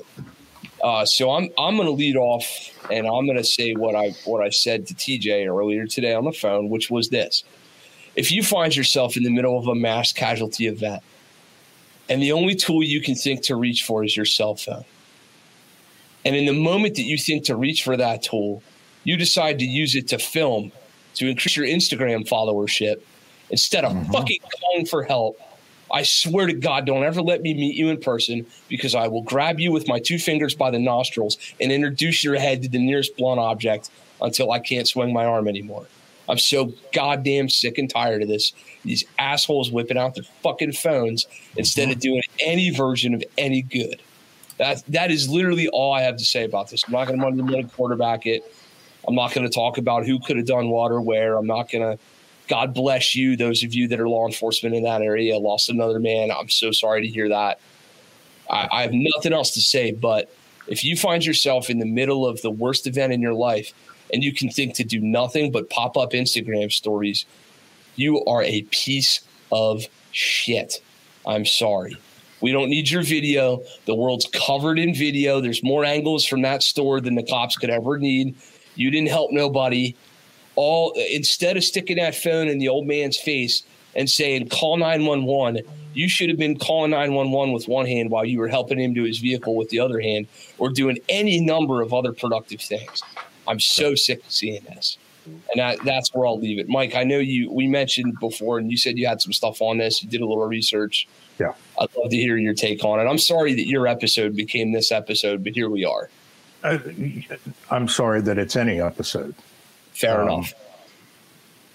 I'm sorry that it's any episode. This shit should yeah. not happen.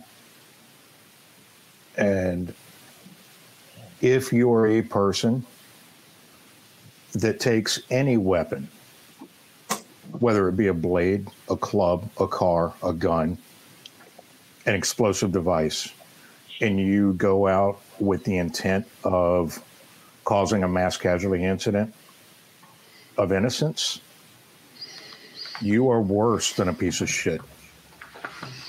Yep. You deserve to have your existence wiped from the annals of history and have an unmarked grave where your bones have been crushed to dust and you have been left for nothing. Also, if if you do nothing better than film to boost your followership, yeah. You're a piece of sh- as you say, Kent, you're a piece of shit.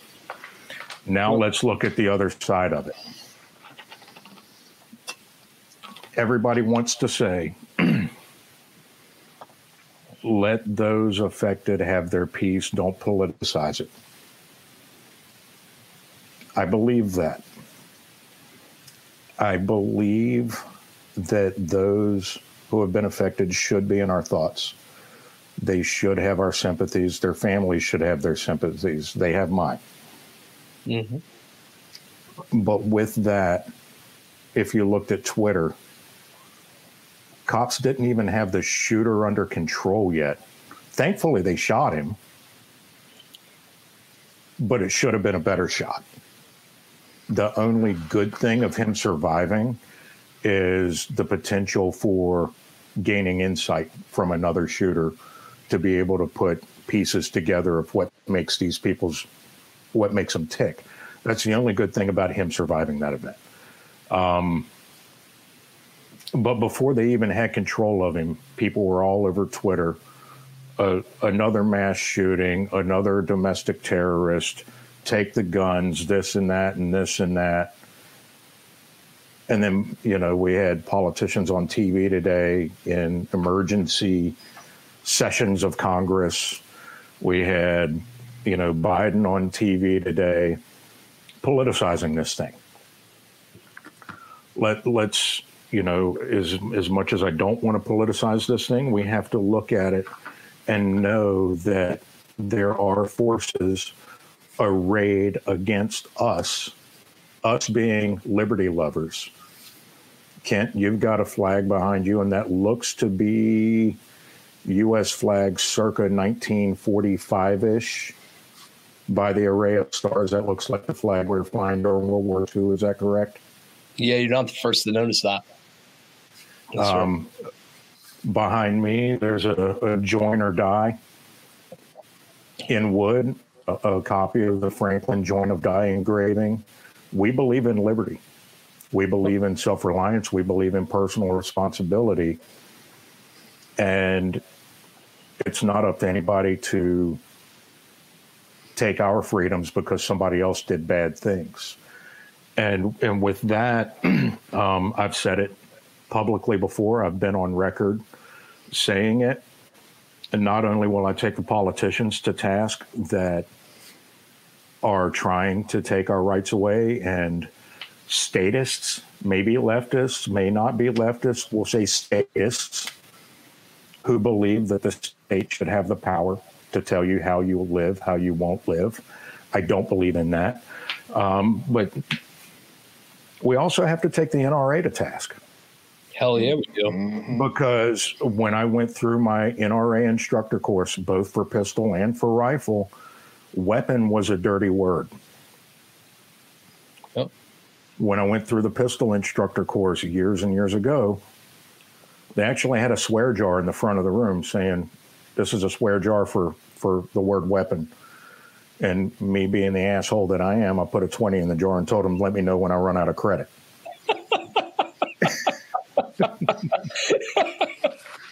Oh, God. You have no idea how recently relevant this is to me. I've, I'm bringing an A I up through the ranks of instructors.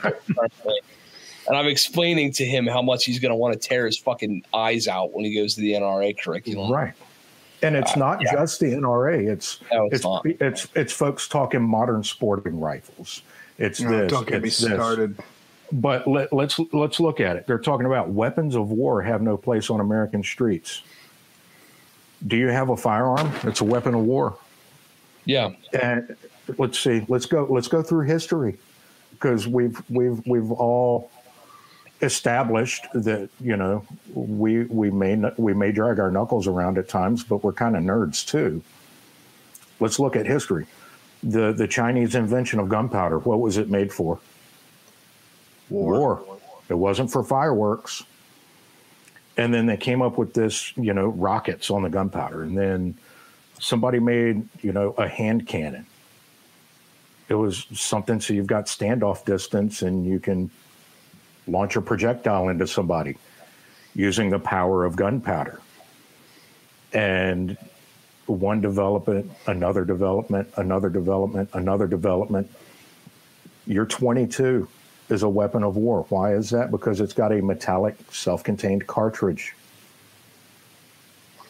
The self-contained cartridge was developed for repeating firearms for war. And then folks say, well, the, the, the guys that wrote the Constitution never could have seen this. There was a thing called a puckle gun before the Declaration of Independence was written. It was a repeating arm. Lewis and Clark did their expedition under Jefferson. They carried a Girandoni air rifle. It wasn't a firearm.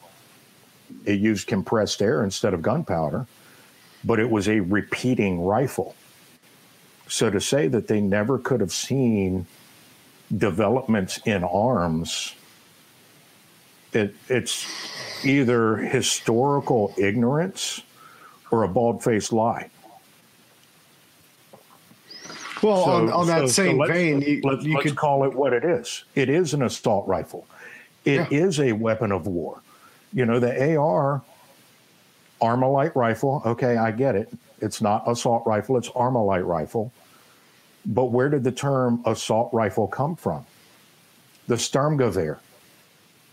It was a select fire rifle. A Rs that we can buy today are, you know, post nineteen eighty-six, or unless you're an S O T, whatever. But that's going down a, a different rabbit hole. Okay, it's not select fire. You don't have full auto capability. But that doesn't mean it wasn't developed as a weapon of war. Let's be intellectually honest.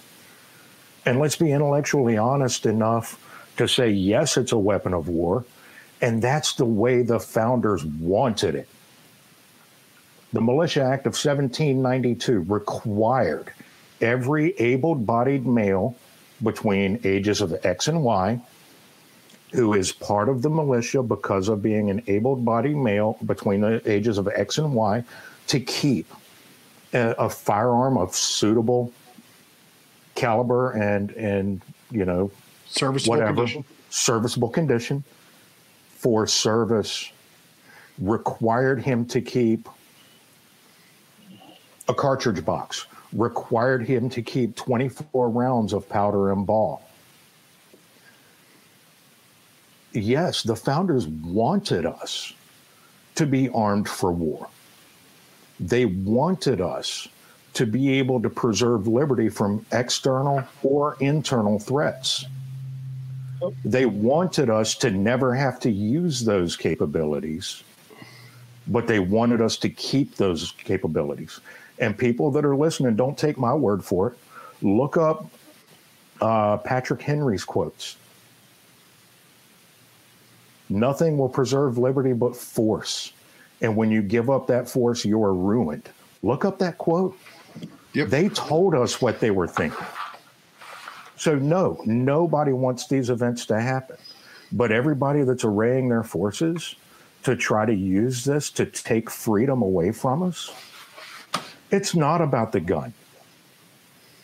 It's about self-reliance. It's about liberty. And it's about preserving the American way of life. And that that's all I've got on that one. Federalist number twenty-nine, concerning yep. the militia. Go go read something. Here's the nerd in me, and I'm not I, I'm really not an academic elitist, but I can fucking read. So when you ask what they had in their minds, what did the founding fathers have in their minds when they wrote this Declaration of Independence, when they when when the Constitution and all these framing documents were put together, literally go read what Alexander Hamilton was talking about in Federalist twenty-nine. Go through it. Mm-hmm. Go through the whole document. These guys, if you read Federalist twenty-nine, if Alexander Hamilton was alive today, this would be his fucking Twitter, kids. This was him putting, you know, pen to paper, saying what he was thinking when he was thinking. Don't tell me he wasn't thinking about a tyrannical government. Don't tell me he wasn't thinking about regular everyday Joes protecting themselves with arms. Don't don't try to sell me that crap. I can go read the guy's journal, for Christ's sakes. It's really not hard to figure out. The the idea that we're not that we're not supposed to do, you know, not for nothing, but we're nothing but primates. According to Joe Rogan, we're primates that ate the right mushrooms, I guess. Right? uh, here's the thing, man. We've been killing each other forever. We have been doing some dastardly, devious, terrible shit to each other for a long, long time. Cain and Abel, dude. We're going to ban rocks. Yeah. If you think for one second that, that the evil and the hubris of humanity is going to stop because you take away a tool, you are retarded, because I can beat you to death with this microphone on my desk. I don't know what to tell you. That's not how the world works. That's not how humanity works. The only reason we have a society at all is because we bred enough men like Mike and T J to outnumber the pussies. That's the only reason that we have anything we have today. Whatever it is, whatever it is that you hold dear in your in your heart, in your freedoms, in your life, and whatever things you think matter in your world, they only exist because we put enough people in enough places at the right time to make sure that we're even still here in the first place. Otherwise, we'd have been conquered. Man up and I didn't do it. I, man up and thank somebody who did. Not that, not that self-righteous, dick-sucking, thank a veteran bullshit. I mean, honestly, say to a veteran, like, "Hey, man, I'm glad you're around." Like, really look through your, look through your own lens, because I'm tired of hearing this attitude that that you know these the guns, the tools, the weapons, the whatever else are the problem. And I've felt this way way before I was making a paycheck in this business. I'll tell you that much right now. That's another thing I'm sick of hearing. God almighty. But I could soapbox on this all day. T J, you got anything on this? You were you were all kinds of smart when we talked earlier. You got I'm gonna yeah, I mean, I mean, I'll take it a step further, Mike. I, I, I concur with you on the whole, uh, you know, and and you can't with the whole, you know, if you're going to flip out your phone and start yelling World Star while people are dying in pools of blood around you, you, you deserve a fate worse than death. But I would go one further, and I'm, I'm gonna I'm gonna. I'm going to call an audible and go pro-government regulation and legislation on this one. We'll call it the lead follower, get the fuck out of the way law.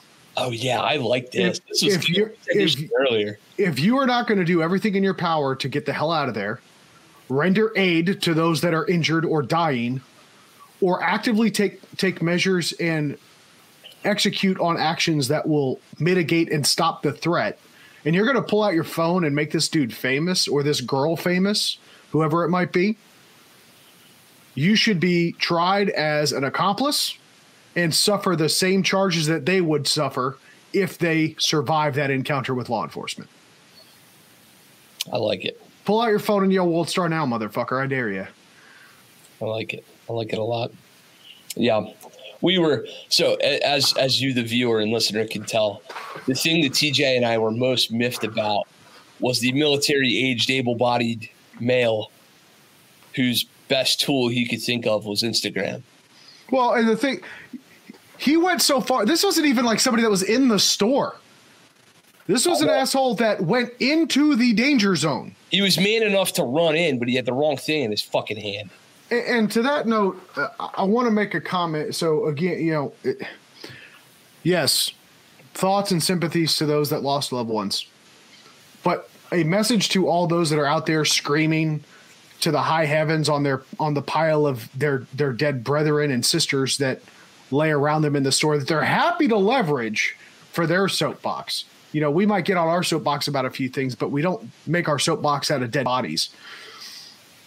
They'll get out there and shout, oh, these guns, these guns, it's time to, to do something about this. The violence is enough. The violence is enough.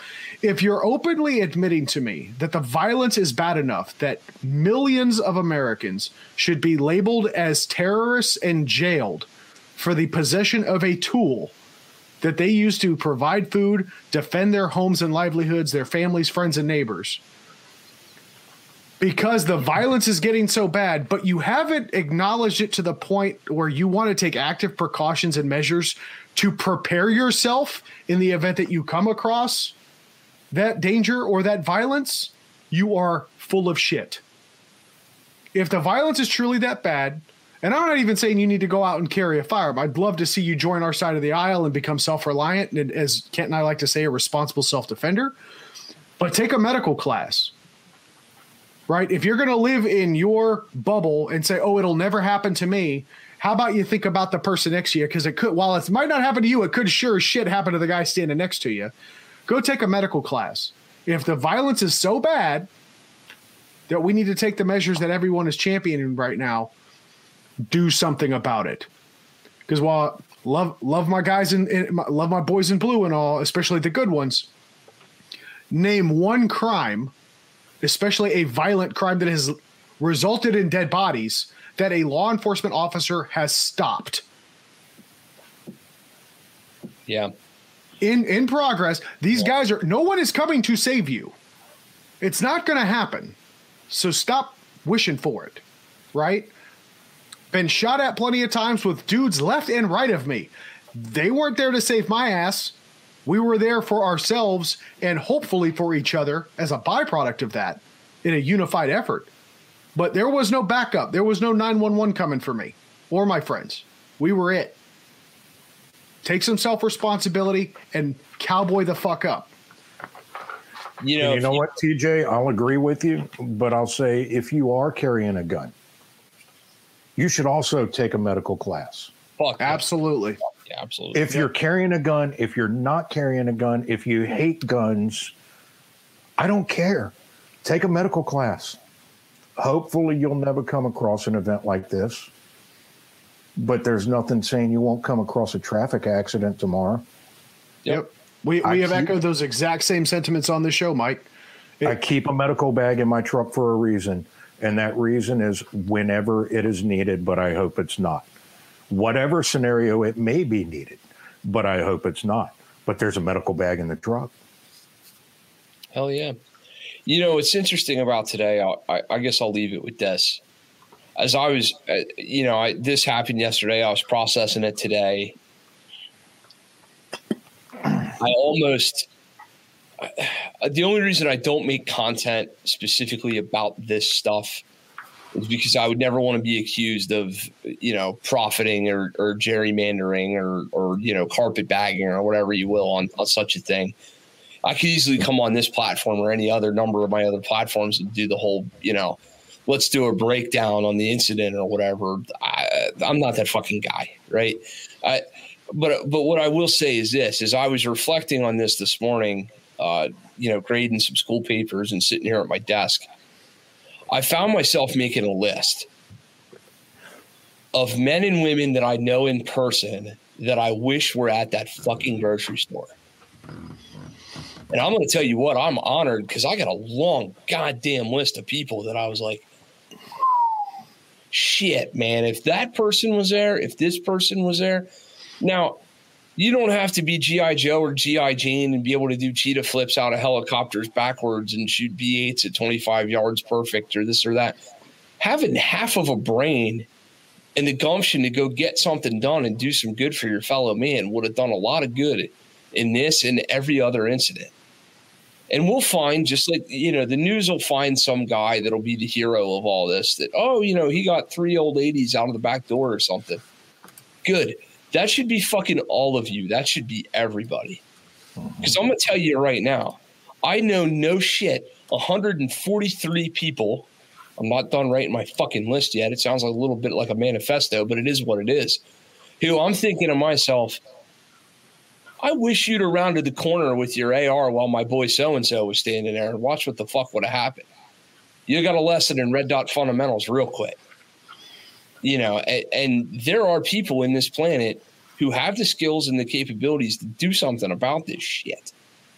And I, I just, I would encourage you to count yourself, whoever you are hearing the sound of my voice, among them. Does do something about it mean you have to come out to me and pay me ninety-nine ninety-nine for the rest of your life for gun training? No. No, it fucking does not mean that at all. What it does mean, though, is that you can be bothered to take a two-hour stop-to-bleed class once every two years. What it does mean is that you can be smart enough to have a plan for you and your kids that, hey, listen, little man, when daddy says this word, daddy fucking means it. And no matter what you're doing with you and mama, when you hear daddy say this word, you do whatever daddy says next, no matter what, right? How how about having some of that in your life?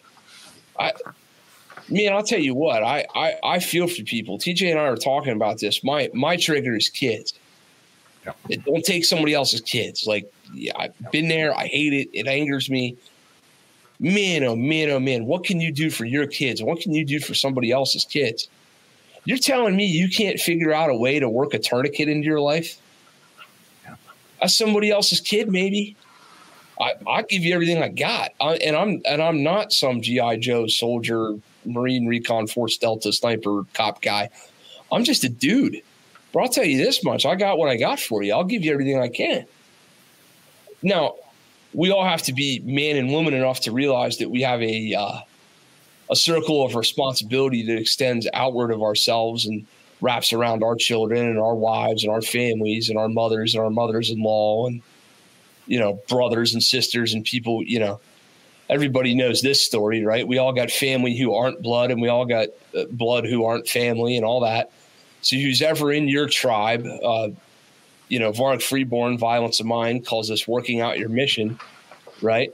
You need to be really smart about figuring out what your mission really is, and on that fateful day when it when it befalls you, is running headlong into a gunfight really your job or not? That's not for me to t- if if if uh, if you're waiting for some dude on a podcast to tell you, I hate to tell you this, but I'm not I'm not here to tell you that. That's between you and your and your God and your family. I don't, I don't know what to tell you about that.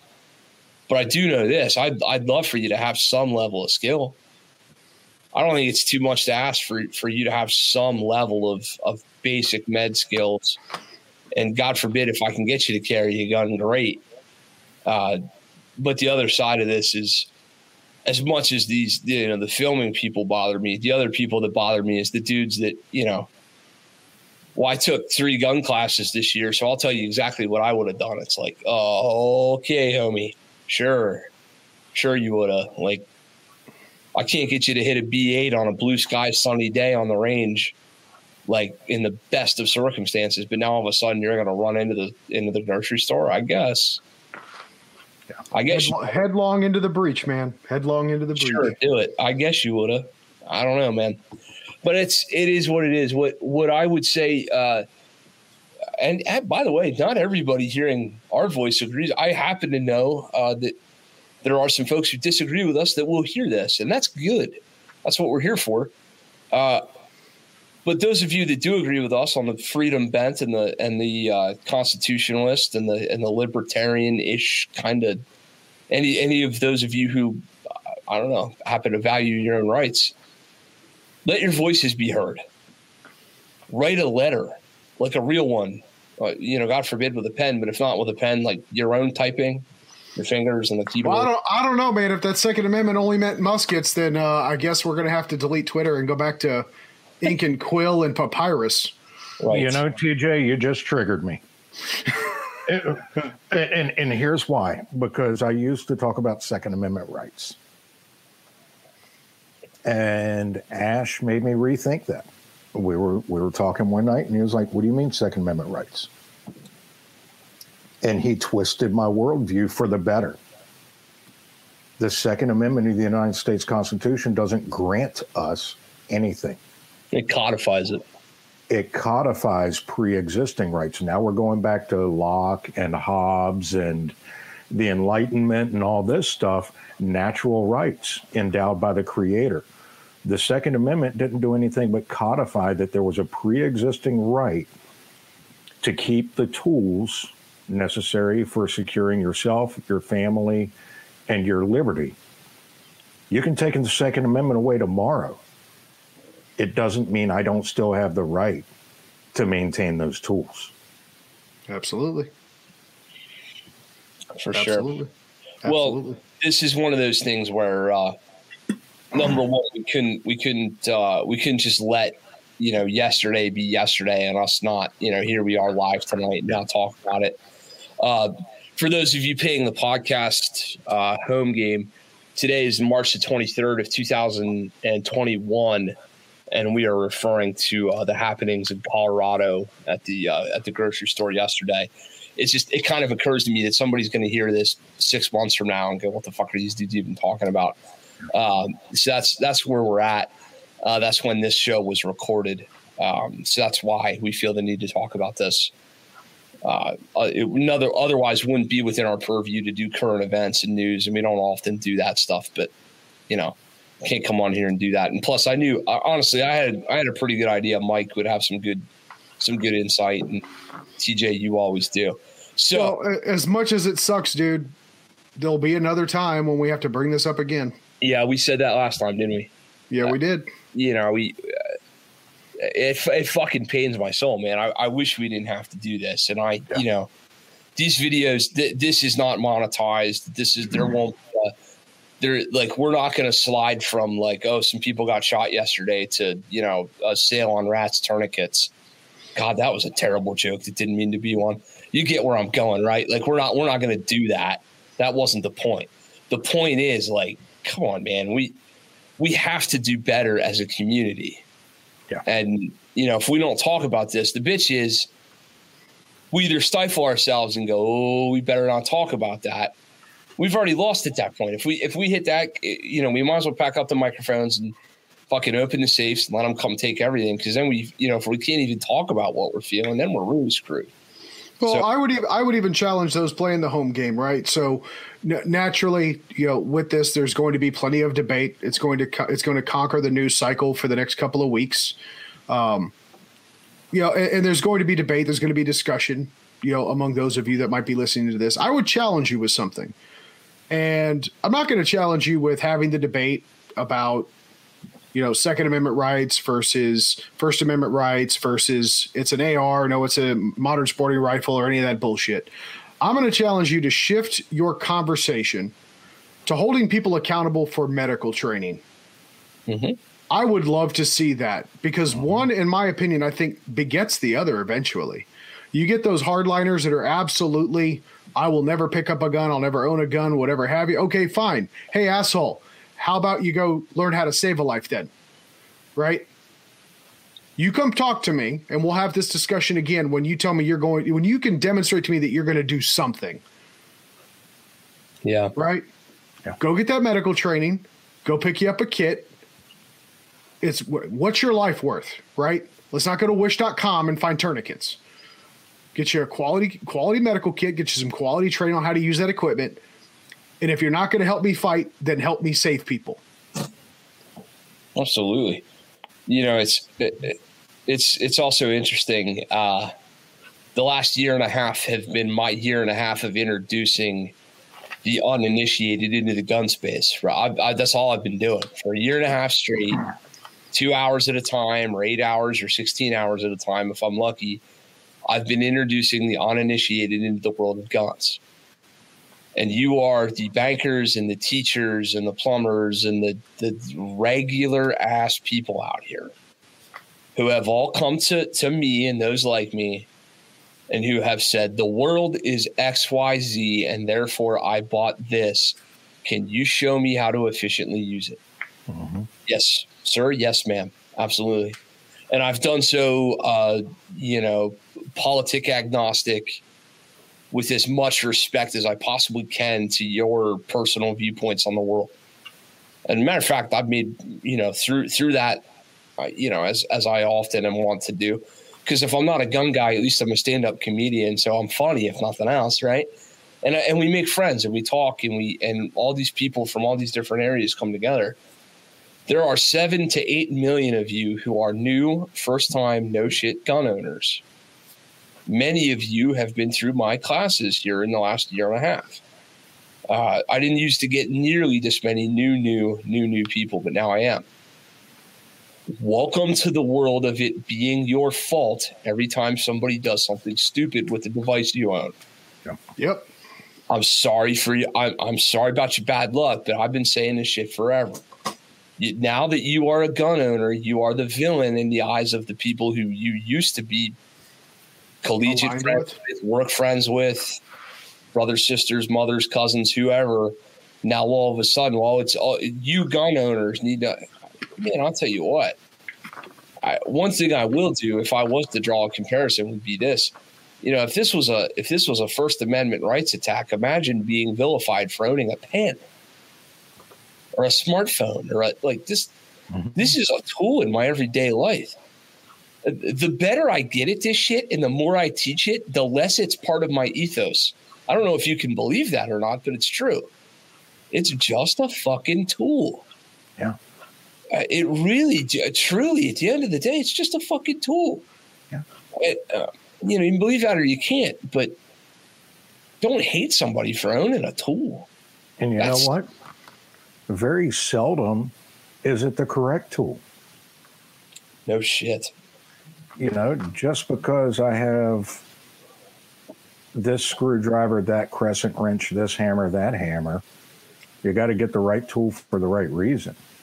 Yep. Very seldom is a firearm the correct tool to solve a problem. Yep. But that, but that doesn't mean it doesn't have a place in the toolbox. Absolutely. No, this has been uh, this has been great. So uh, we're very blessed in this podcast because usually when we start winding them down, we have to say this and we have to say it again. We're going to have to do another one of these, my friend, because absolutely we, we could go and go and go on this. Uh, again, good recommendations, like minds, all that stuff. It's awesome to meet somebody through this medium, and I uh, can't wait to meet you through a real medium and. Absolutely. You know, do do some version of something in person. We'll get you down to a Q P match eventually, bud. Yeah, look at him with the segues and the and the, yeah, nice. Yeah, I'm over here, by the way. Um, I, there you go. God damn it, the internet. Uh, but no, seriously. So so for one thing, uh, please, you are invited back at any given point in time. So that's the first thing we always got to say. Uh, the next thing we always have to say is that, uh, my goodness. Time is the world's most valuable resource, and here you have given us multiple hours of it. We are in your debt for that. We appreciate you, Mike. Thank you for that. Thank you. Thank yeah, you, gentlemen. Absolutely. And now, on the on the lighter-hearted or maybe not lighter-hearted uh, side of this, we might we might be hitting you with a curveball, but we do this on every show. If you would, sir, do me a favor and pick a charity. Ah. Uh. Yeah, we know. It, it wasn't meant to be a – it's not a gotcha. It's just, hey, man, pick a charity you like. So many great ones out there, but given the last half hour of conversation, Second Amendment Foundation. Great. Hell yeah. So T J, what do you got for us tonight? Absolutely. So, folks, if you head on over to teespring.com forward slash refinement, you will find the T-shirt dedicated and inspired by one Mike Lewis himself. Um, as is typical, any of the T-shirts that we design based or inspired by our guests, all proceeds from that from the sale of that T-shirt specifically will go to their charity of choice. Second Amendment Foundation is Mike's uh, charity of choice tonight. It's certainly one we've heard before, and it's one that uh, I know Kent and I are certainly happy to contribute to. Uh, so if you head on over to the link that I've pasted here in the chat, uh, also posted up here on the screen, and will be posted in the description of this video, uh, please head on over, purchase a shirt. And of course, if you don't want to purchase a shirt, you can always contribute directly to those charities, and links to the Second Amendment Foundation will be included as well. You didn't know you were getting your own T-shirt out of this, did you? No. See that? That's awesome. See that? So yeah, so that's what we do. We uh, every episode gets a T-shirt from here until infinity, uh, because my smarter, more creative, better half business counterpart over there, Mister Ramsey, develops a T-shirt while we're talking. And I'm uh, I'm, we, cre- I'm creative and shit. Right. That's then awesome. We sell that motherfucker for no profit to ourselves, and we donate that money to whatever charity uh, the gentleman or, or lady says on the show. So there you go. So yep. So S A F dot org for those of you listening. Uh, S A F dot org is the Second Amendment Foundation. You can contribute directly there if you choose not to purchase a T-shirt. Yeah, screw our T-shirts. Just donate to those guys. But that works way, for us. That works for us too. You know, you can you can donate a little money by buying a T-shirt, and then and then the, all the all the proceeds get funneled right through to them. So it's been a It's been cool for us. We've, I don't, we, we started doing this like twenty or thirty, twenty-five episodes ago. And for me, it's been a real interesting, like some of these charities have been like stuff I've never, you know, nobody said the United Way, right?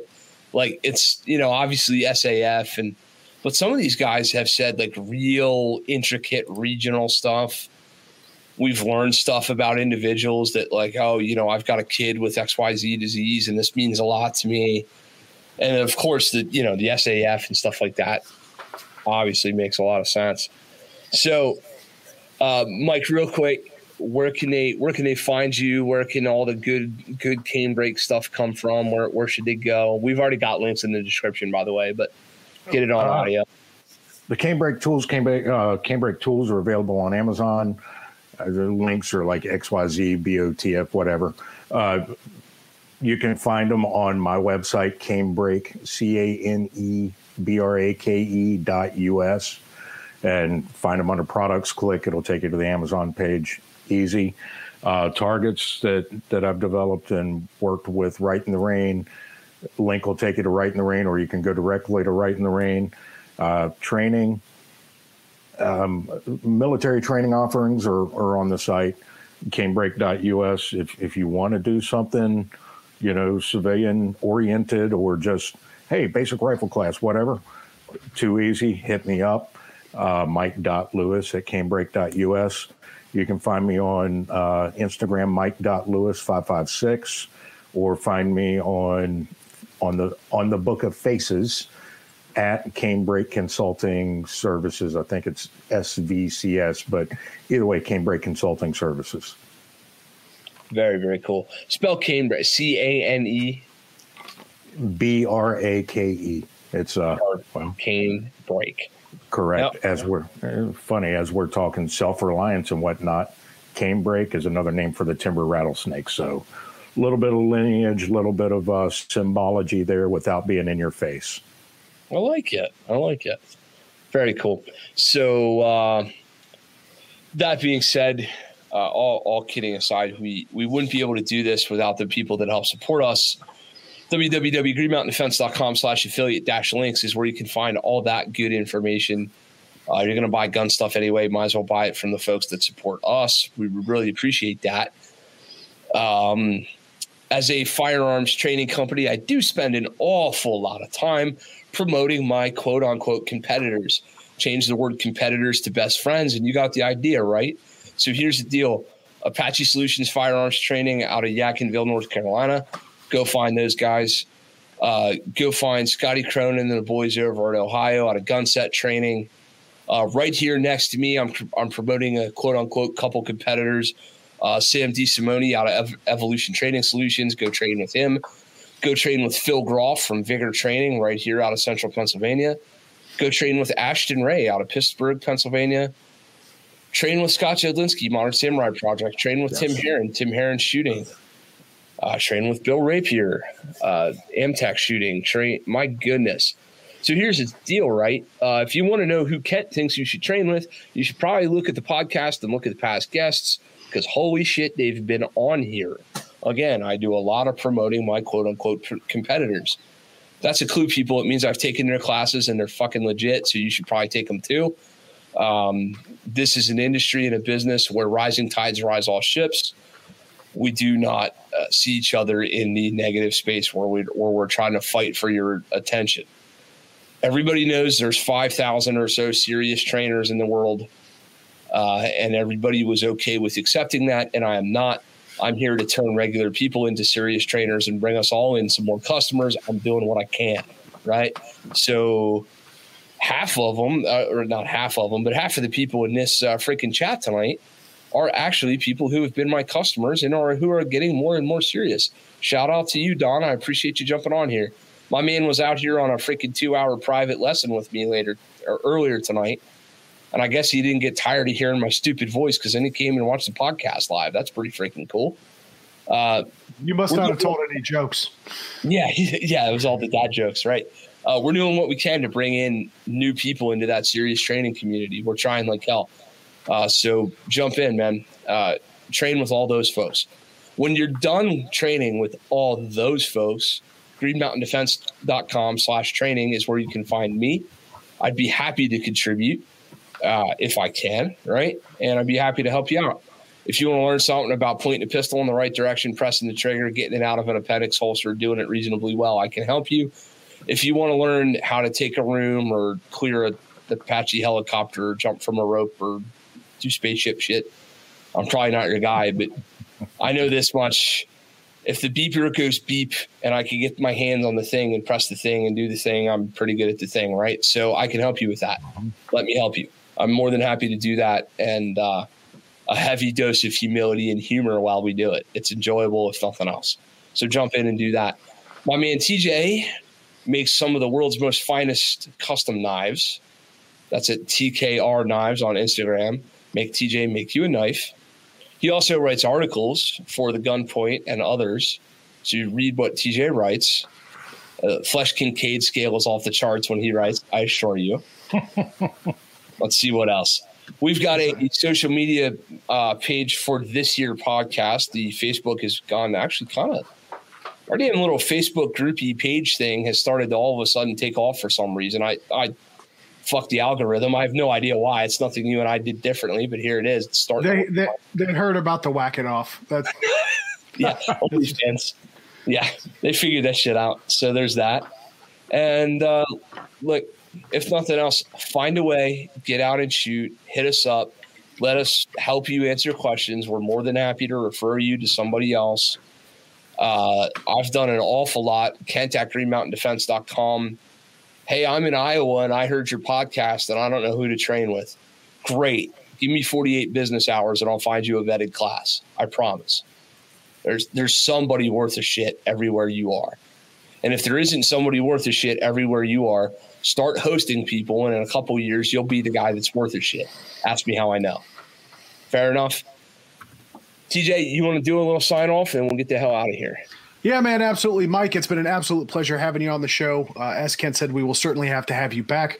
Um, God willing, it will be under more uh, pleasant circumstances uh, to the end of the conversation, but definitely going to have you back, man. Appreciate your time. Uh, Mister Ben, yep, he uh, Kent is over in Pennsylvania, or Pennsyltucky, as he likes to say. Um, so if you are in the Pennsylvania area or Northern Virginia, Maryland area, go train with my boy Kent. Um, with that being said, folks, I'm T J the Lead Slinging Ginger. Kent is Green Mountain Defense. Find us on social media. You can also find the Slinging Lead podcast on Facebook.